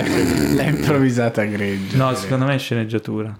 o altre battute che si possono ricordare Allora- memorabili del trailer ma secondo te i parrucchieri quando riaprono eh qua fino a maggio non c'è niente da fare eh no ma io non ci, non ci posso avere le corna e la E ricrescita eh cioè insomma raga qua è Ma Bergman. che davvero? Io vorrei. Allora, vorrei che Cinefax si esponesse Vorrei- per una volta sì e riuscissimo. per una volta, per una volta. così mi espongo tutti i No, giorni mi arrivano per una volta, per una- badilate di allora, merda per, una aver detto una per mezza una- cosa su Will per Smith una cosa datevene a seria. fanculo Per una cosa Sì? seria. Questa volta per una cosa seria. Ma quando vuoi. Vogliamo un'intervista o, o a Enrico Vanzina, il regista, o a Ezio Greggio per capire se quella battuta di Pescara era in sceneggiatura o è stata improvvisata perché l'arte ha bisogno No, di vabbè, dare co- dei meriti a chi li merita. Comunque, chi- ora che abbiamo... Eh, per- chi- Chiudi con la voce che ti compete. No, no, non ce, la fa- non ce la Ce faccio. la non puoi qua, fare. non ce la Ah, faccio. io vorrei no, io, vo- no, io, vole- io volevo chiudere con un pensiero serio, cioè dopo aver perculato giustamente que- questa operazione vile, perché è un film che... Perculato? No, vabbè, è una roba che è stata fatta in due settimane a quanto pare. Non... È successo veramente all'uscita della locandina e del trailer, è successo alla qualunque. Le polemiche sul ah, ma è giusto fare un film su mh, lockdown con 30.000 morti che ci sono stati. Quella è una polemica del cazzo. Quella è una polemica del cazzo. E, però la, la chiusura che vorrei dare a questo trailer è perché ci devono ancora prendere in giro nel 2020? Perché devono essere ancora prodotte queste cose nel 2020 e soprattutto giustificate in un certo modo? Perché io mi ricordo quando era uscito il precedente film dei fratelli Vanzina, Natale a 5 Stelle, dove loro per giustificare la produzione di questa ennesima monnezza, perché questa è spazzatura cinematografica, si erano lanciati in, in confronti dicendo, eh ma no, ma noi siamo figli, questi film sono figli della commedia all'italiana e si erano equiparati a Scola, a Steno, quindi a loro padre, a Monicelli, cioè avevano tirato fuori Monicelli, questi qua hanno avuto la faccia tipo... E ora Vanzina, quando è venuto fuori la polemica riguardo ai morti, ha detto, ah, vabbè, ma ora si, cioè, non è, si può scherzare su qualsiasi cosa, Charlie Chaplin aveva parlato, ha parlato dell'olocausto, nel, nel grandi, cioè, mm. ma perché ci dovete prendere in giro? Ma posso, perché? Posso rispondere un attimo? Eh. Allora, innanzitutto Natale 5 Stelle era solo scritto dai fratelli Vanzina, Carlo è morto fatto mentre giravano il film la regia è di Marco Risi. Ah, beh. Quindi non è proprio un film dei Vanzi. Vabbè, però l'ha scritto loro. Non, comunque... perché, non perché voglio giustificare Natale a 5 Stelle, perché lungi da me, però, però se no poi ci scrivono che giustamente abbiamo detto. No, però la, no, io dico che la, la, dichiarazio, la dichiarazione riguardo sì, sì, no, alle origini eh, l'aveva, fatta forse il buon Enrico. Enrico, sì, sì. Eh. sì. Ehm, perché li fanno questi film? È un'ottima domanda. La risposta è mo- semplicissima, perché la gente li va a vedere. Ma non è vero, non sì. vendono, ma non aveva venduto niente tipo il... Sì.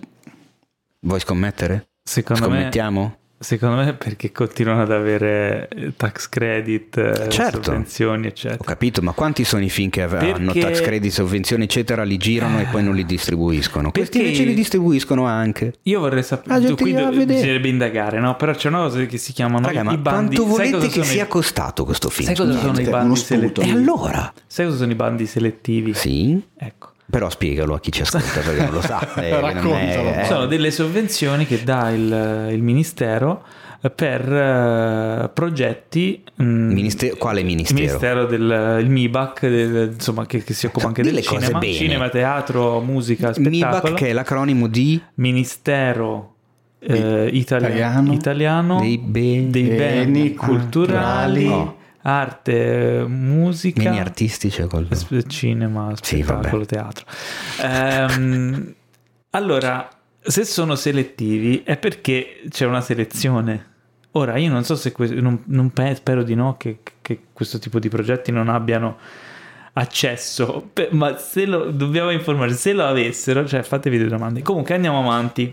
Ok, non entriamo, non imbischiamoci in. Ma no, ma invece bisognerebbe tanto... dedicare più spazio. Ora, non adesso, no, beh, ma in futuro. È un, è un argomento è interessante è questo, perché bisogna anche ragionare su perché il cinema italiano poi ha un'immagine di un certo tipo nel, nella popolazione media all'estero e queste produzioni qua vanno a influire anche no, nella pro- no, all'estero non sanno niente di tutto ma ciò. per fortuna mi viene da e quindi sì, non influisce. interni. Ah, ho capito però c'è tanta gente che poi vai in giro leggi senti parli ah ma il cinema italiano non c'è più niente non sì, ma non devi sempre prendertela eh, cioè prendere come metro di paragone gli ignoranti eh, non è così che funziona. All'estero il cinema italiano è un'altra roba. All'estero arriva Matilda De Angelis. Preoccupiamoci perché all'estero siamo ancora famosi per Fellini, Rossellini e De Sica padre. E Guadagnini. Che, che sono passati un po' Vabbè, di anni. Ma ora arriva Giusto arriva. ultimamente che stanno salendo i vari Sorrentino, Sorrentino Guadagnino, Garrone, Guadagnino che sta lavorando come un pazzo furioso.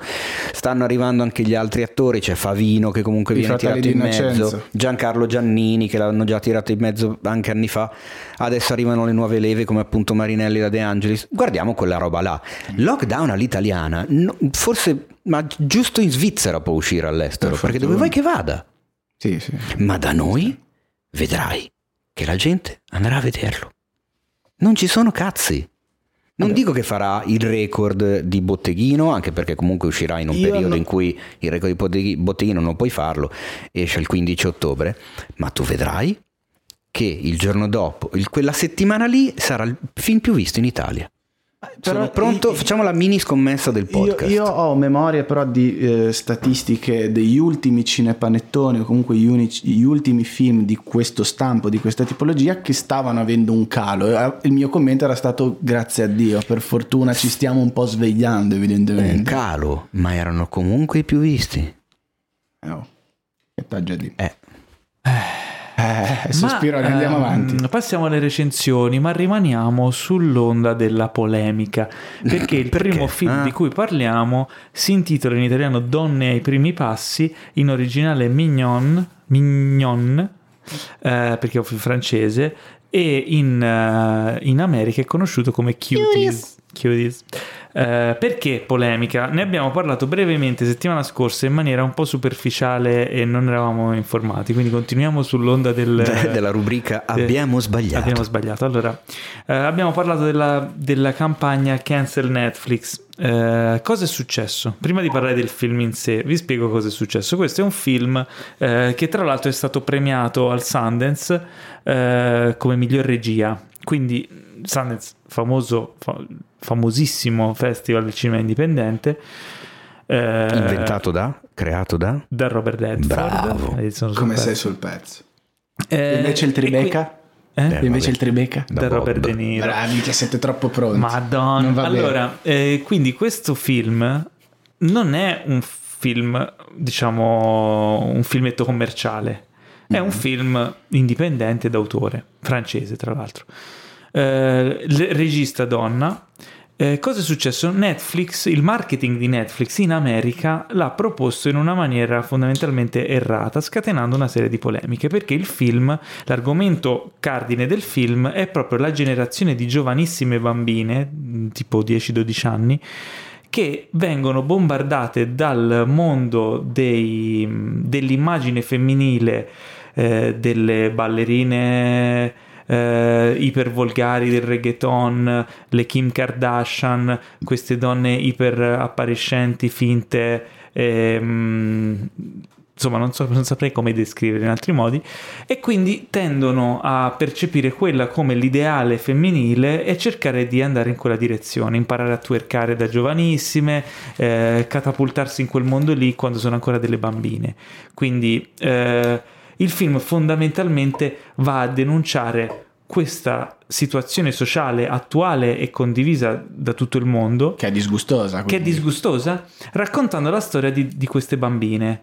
Eh, in particolare la protagonista Amy, che è una bambina musulmana a Parigi, che vive una situazione familiare difficile, che fa di tutto per entrare in questo gruppo di bambine che vogliono partecipare a questo concorso di ballo e, mm, e inizia a fare qualsiasi cosa pur di aggraziarle eh, aggraziarsele e diventare loro amica invece di essere insomma un po' bullizzata.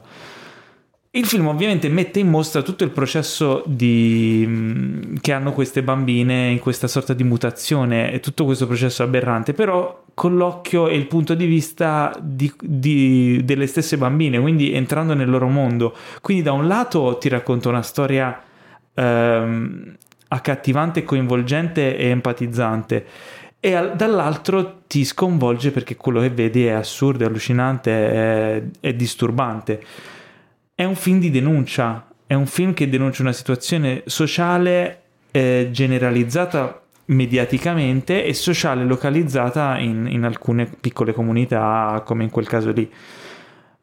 In, in America è stato percepito per via del marketing sbagliato come un film che sfruttava appunto l- l'aspetto di queste bambine che, si, che, che scimmiottavano appunto donne eh, di, di dubbio gusto, eh, in atteggiamenti di dubbio gusto ipersessualizzati e quindi è scatenato una polemica. E lo stesso pubblico si è scagliato contro Netflix e contro la regista stessa che non aveva approvato nulla di tutta quella campagna di marketing a cui sono anche arrivate delle minacce di morte Orco cane.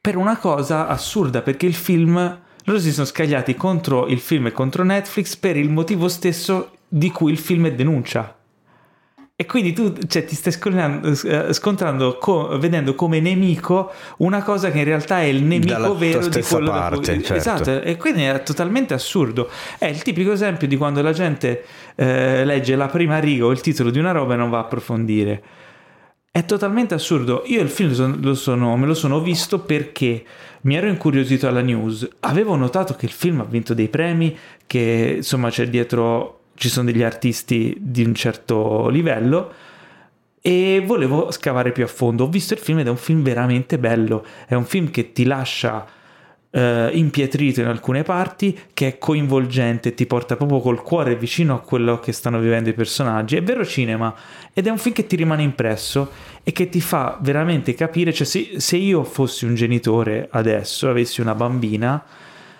vedessi questo film, magari anche una bambina più piccola che sta per entrare in quell'età, non solo sarei preoccupato per lei ma anche per la situazione generale, ma sarei molto più attento a quello che lei percepisce e a quello che bisogna trasmettere alle generazioni più giovani per educarle per fargli capire cose, qual, qual, è il processo di crescita, quali sono gli step giusti, cosa sono le cose importanti, le cose non importanti, eccetera, eccetera. Quindi è un film che straconsiglio ehm, e che cioè, ha vissuto veramente un'ingiustizia clamorosa. Tra l'altro, su IMDb il voto del pubblico medio mm. è tipo 2 punto qualcosa, mm. perché tutto il pubblico americano si è scagliato contro senza averlo visto, ah, facendo appunto esatto, facendo sballare la, mm, il sistema di voto della piattaforma IMDb, mentre il voto della critica è alto.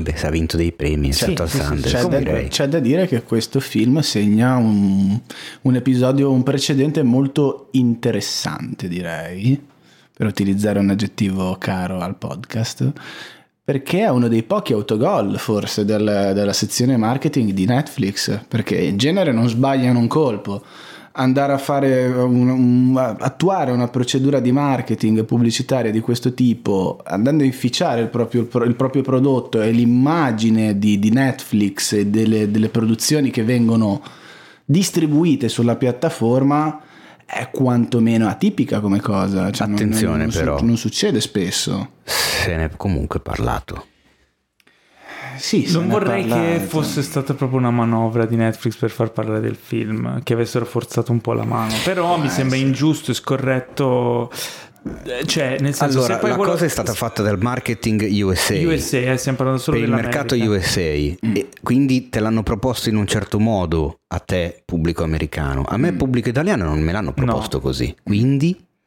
Secondo me, provato, stupidi, eh. secondo me, hanno provato, la manovra del clickbait, eh, cioè esatto. andare a sparare eh, tanto sull'eclatante pur di farlo vedere, perché comunque il film merita di essere visto.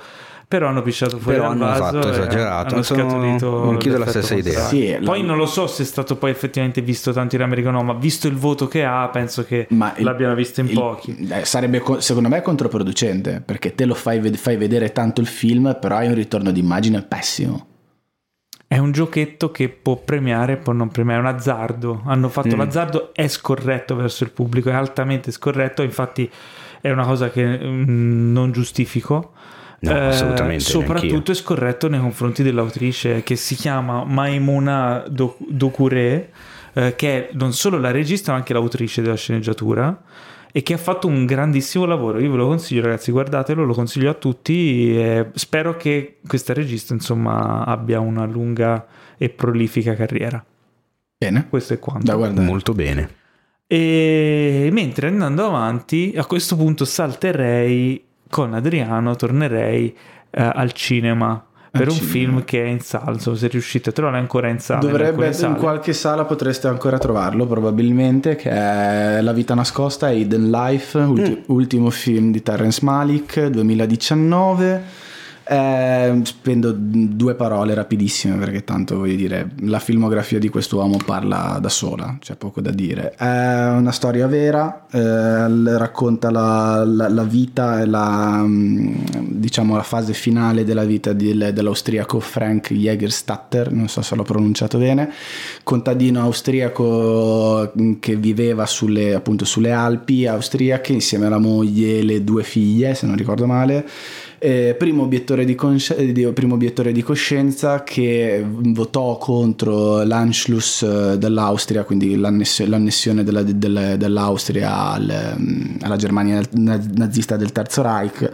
e successivamente si, mh, mm, si rifiutò di andare a combattere per il Führer venendo martirizzato, venne, de, venne, ghigliottinato nel 1943 e poi successivamente nel 2000, 2007, se non ricordo male, è stato beatificato, perché ovviamente la, la motivazione che, lo, aspi, che, lo spi, che spinse quest'uomo a rifiutare di, di combattere per, per la Germania nazista era ovviamente il, la propria profonda fede.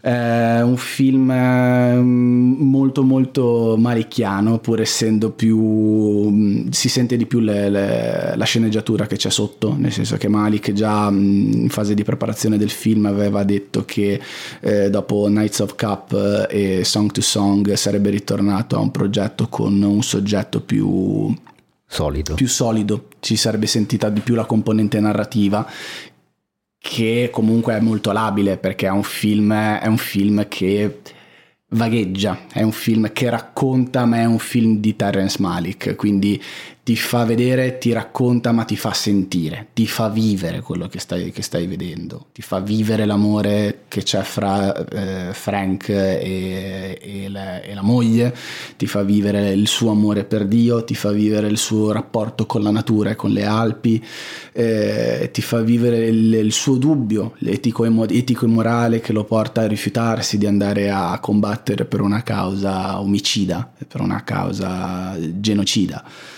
e l'ultimo film che vede la presenza del compianto Bruno Ganz in un ruolo che mi è piaciuto tantissimo, mm, veramente bello, lui fa, fa il giudice, uno dei giudici nazisti che, che mm, appunto eh, giudicò le, mm, quest'uomo e basta, se, se, avete modo, se, avete modo, andatelo a vedere, non c'è più alla fotografia il, il mostro Lubezki, ma c'è tal, ora mi dimentico il nome ma ve lo dico subito, George v- Jorg Widmer, che devo dire non fa, non fa rimpiangere più di tanto il cibo perché comunque le immagini, l'attenzione per le immagini, per il comparto visivo di, e anche e soprattutto per le musiche di, di Mali, che è sempre, sempre, molto molto importante, è un, è un, regista che ha un occhio molto attento per, per questo aspetto. Allora, ci aggiungo un piccolo aneddoto Dica. perché mm, il film è stato in parte girato in Italia, sì. a Sappada, eh, in Veneto. Anche a Bressanone e ci sono altre due località, quindi okay, non, anche in cito, Trentino, Trentino e Veneto. Sì, io cito Sappada per un motivo. Uh, qualche l'anno scorso, ne avevo anche parlato nel podcast, ero stato a girare ho, un corto che ho coprodotto che si chiama La Fiamma mm. ed eravamo andati a girarlo proprio a Sappada e ci avevano detto ah qui ci ha girato Terence Malik l'ultimo film. Il film ovviamente eh, ancora non si era visto niente. Noi avevamo preso una, una, antica casa di legno dove giravamo questo cortometraggio. Mm-hmm. era inverno quindi era tutto innevato eccetera. Eh, e quando è uscito il trailer, guardando il trailer ho scoperto che una scena del film è girata proprio davanti alla casa dove giravamo noi, quindi era il posto dove eravamo lì tutti i giorni delle riprese. E la cosa mi ha colpito, però la differenza è che mentre noi giravamo in inverno era tutto innevato, lui ha girato credo in estate. Sì. E avevano ricoperto tutte le strade del paese che erano asfaltate di ghiaia, quindi avevano fatto portare tonnellate di ghiaia per ricoprire tutte le strade del paese. Eh, no, comunque ci sono in Italia delle location veramente straordinarie. Dimenticavo di dire che il protagonista che interpreta Franz è August Diel, che è il, uno dei protagonisti di Bastardi senza gloria. L'ufficiale, oddio, protagonisti, insomma, uno dei, dei personaggi principali, l'ufficiale tedesco, quello che riconosce per il 3. Ah, sì, sì, sì, sì. Ok, ci siamo. In, um, Bastardi senza Sì, nello, scanti- nello scantinato, la sì, scena sì, dello sì. scantinato. Uh, bene, allora rimane Teo con la sua recensione di... Inola Holmes. Ta-tan-tan. Che è la sorella di John. Magari. Sei un cretino. Cioè una vita per il cinema.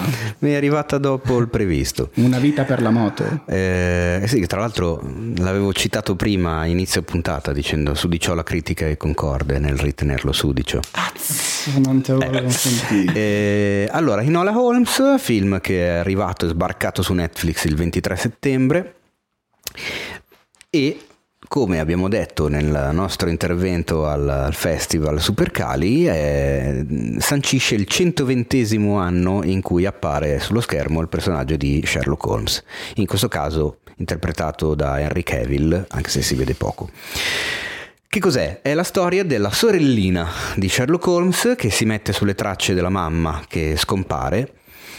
In realtà la, la ricerca della madre è un enorme McGuffin perché non è il motore principale della storia, ma è semplicemente una scusa per raccontare un altro mistero, eh, un altro giallo da, come si dice, da, da scardinare, da svelare e da risolvere. E ovviamente in tutto ciò ci viene presentata la protagonista sedicenne in questo suo racconto di formazione, in, suo, eh, in questa sua crescita personale come ragazza, come adolescente, ma soprattutto come donna.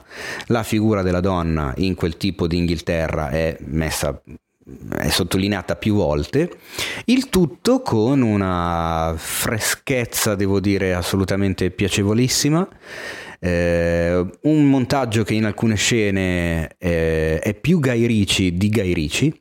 Mm. Ci ho trovato che proprio. Cosa vuol dire questo? Che tu... sembra una cosa terribile. sì, infatti. Hai presente essere... alcune scene sì. montate al. Tu, tu, no, come alcune, tutte. Ecco, cioè, okay. lui, lui, ma... lui, monta così. Quella roba lì.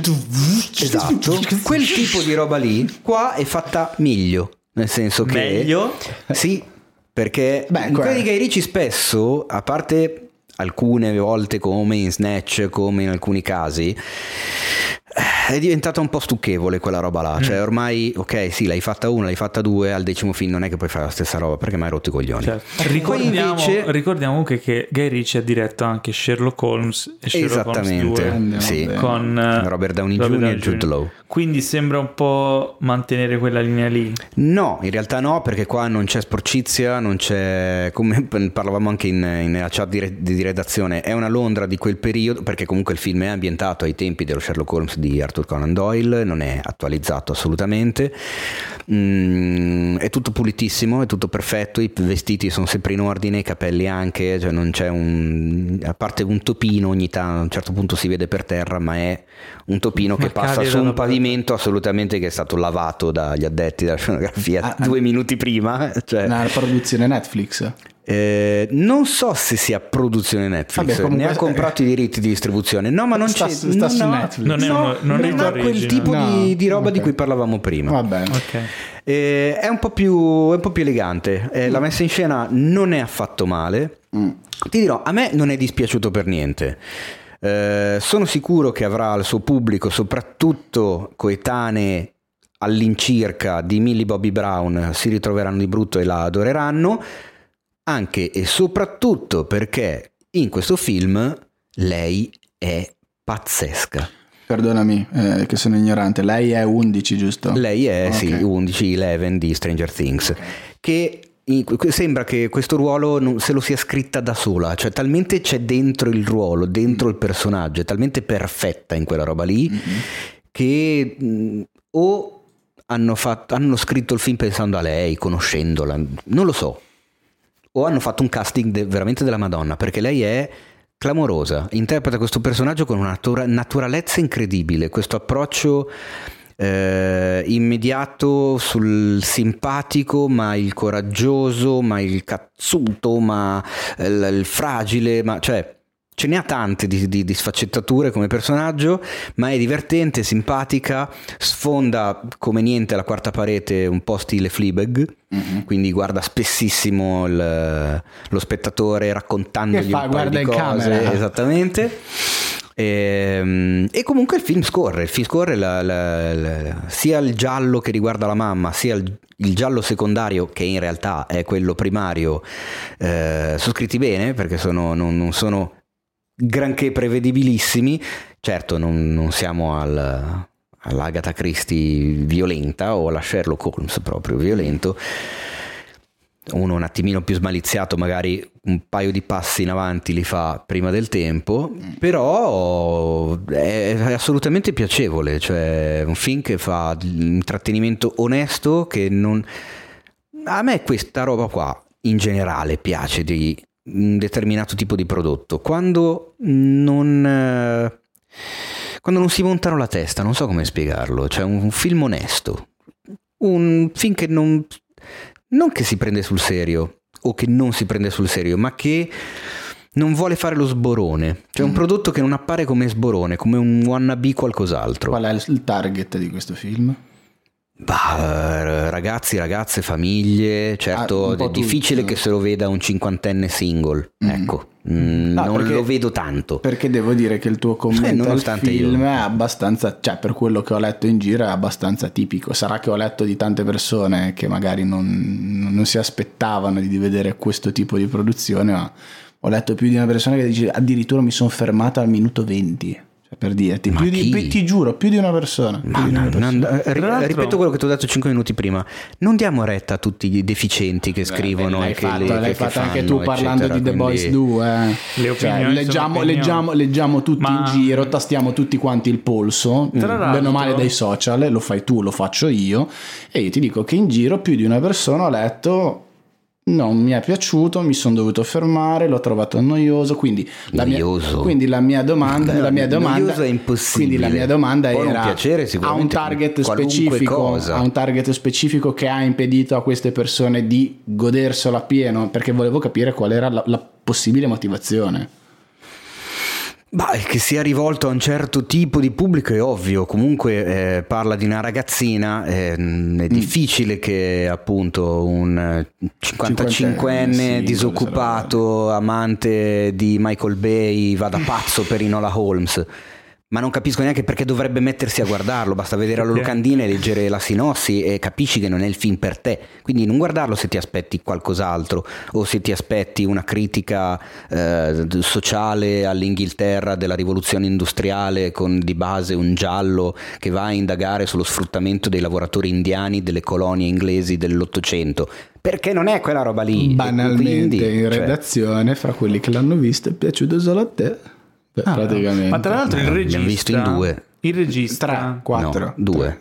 Te, più guarda- due persone che hanno detto non lo guarderò, quindi quindi, ah, quindi sei tu contro Alessandro Dioguardi Tra l'altro il regista Eddie Bradbeer non è l'ultimo arrivato perché saranno serie però è il regista di Fleabag e Killing Eve. Ah, Quindi, eccolo dov'è un il ponte. collegamento. Non è l'ultimo pirla. Ok, e allora capisco da dove arrivi lo sfondamento del fatto di guardare in camera. Io non lo so, non ho visto Enola Holmes, ma ho visto uh, Fleabag, le due stagioni di Fleabag, ho visto la prima di Killing Eve. E... È un film simpatico, è un film che ti fa pas- passare il tempo. Cioè, ripeto, non è il film che ti cambia la vita, non credo che potrebbe mai essere il film preferito di qualcuno, Mm, ma eh, è divertente, scorre via, è leggerino e soprattutto... Cacchio, lei che a livello personale non è che mi stia molto simpatica, eh, però appunto dividiamo sempre persona da personaggio. sempre Cazzo sei brava.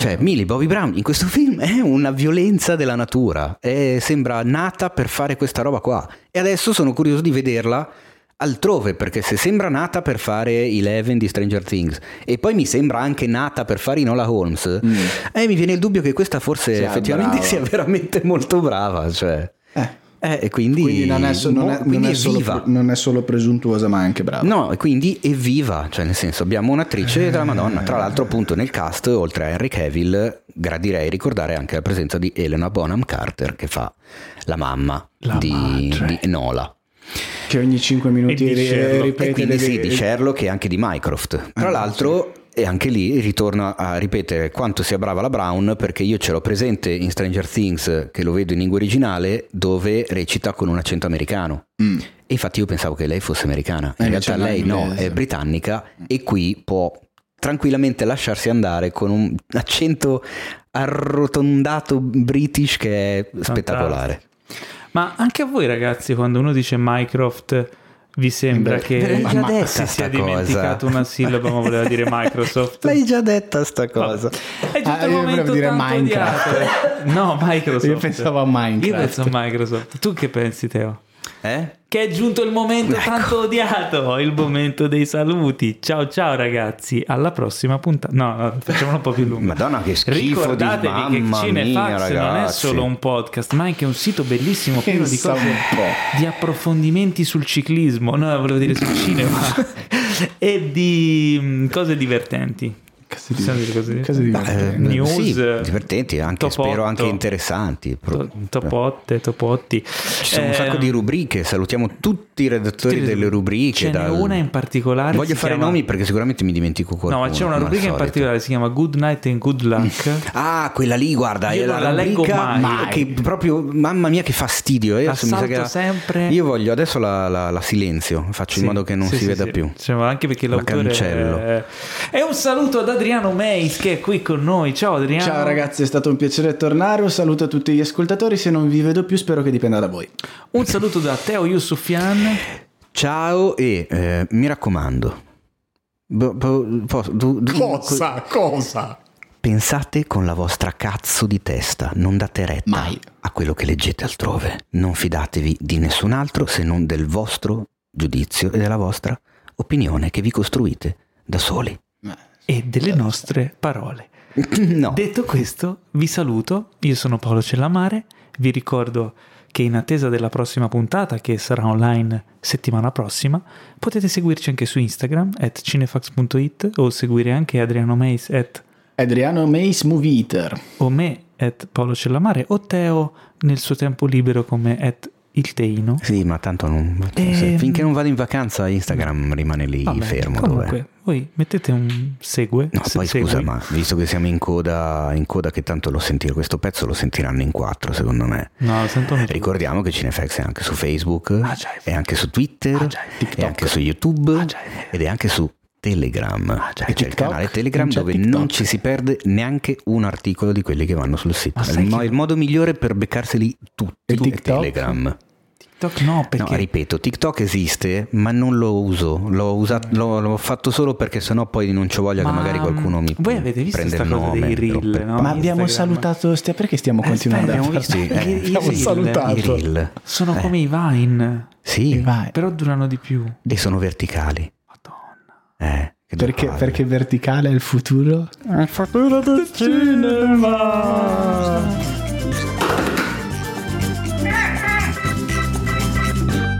Questo podcast è stato presentato da The Best Blend,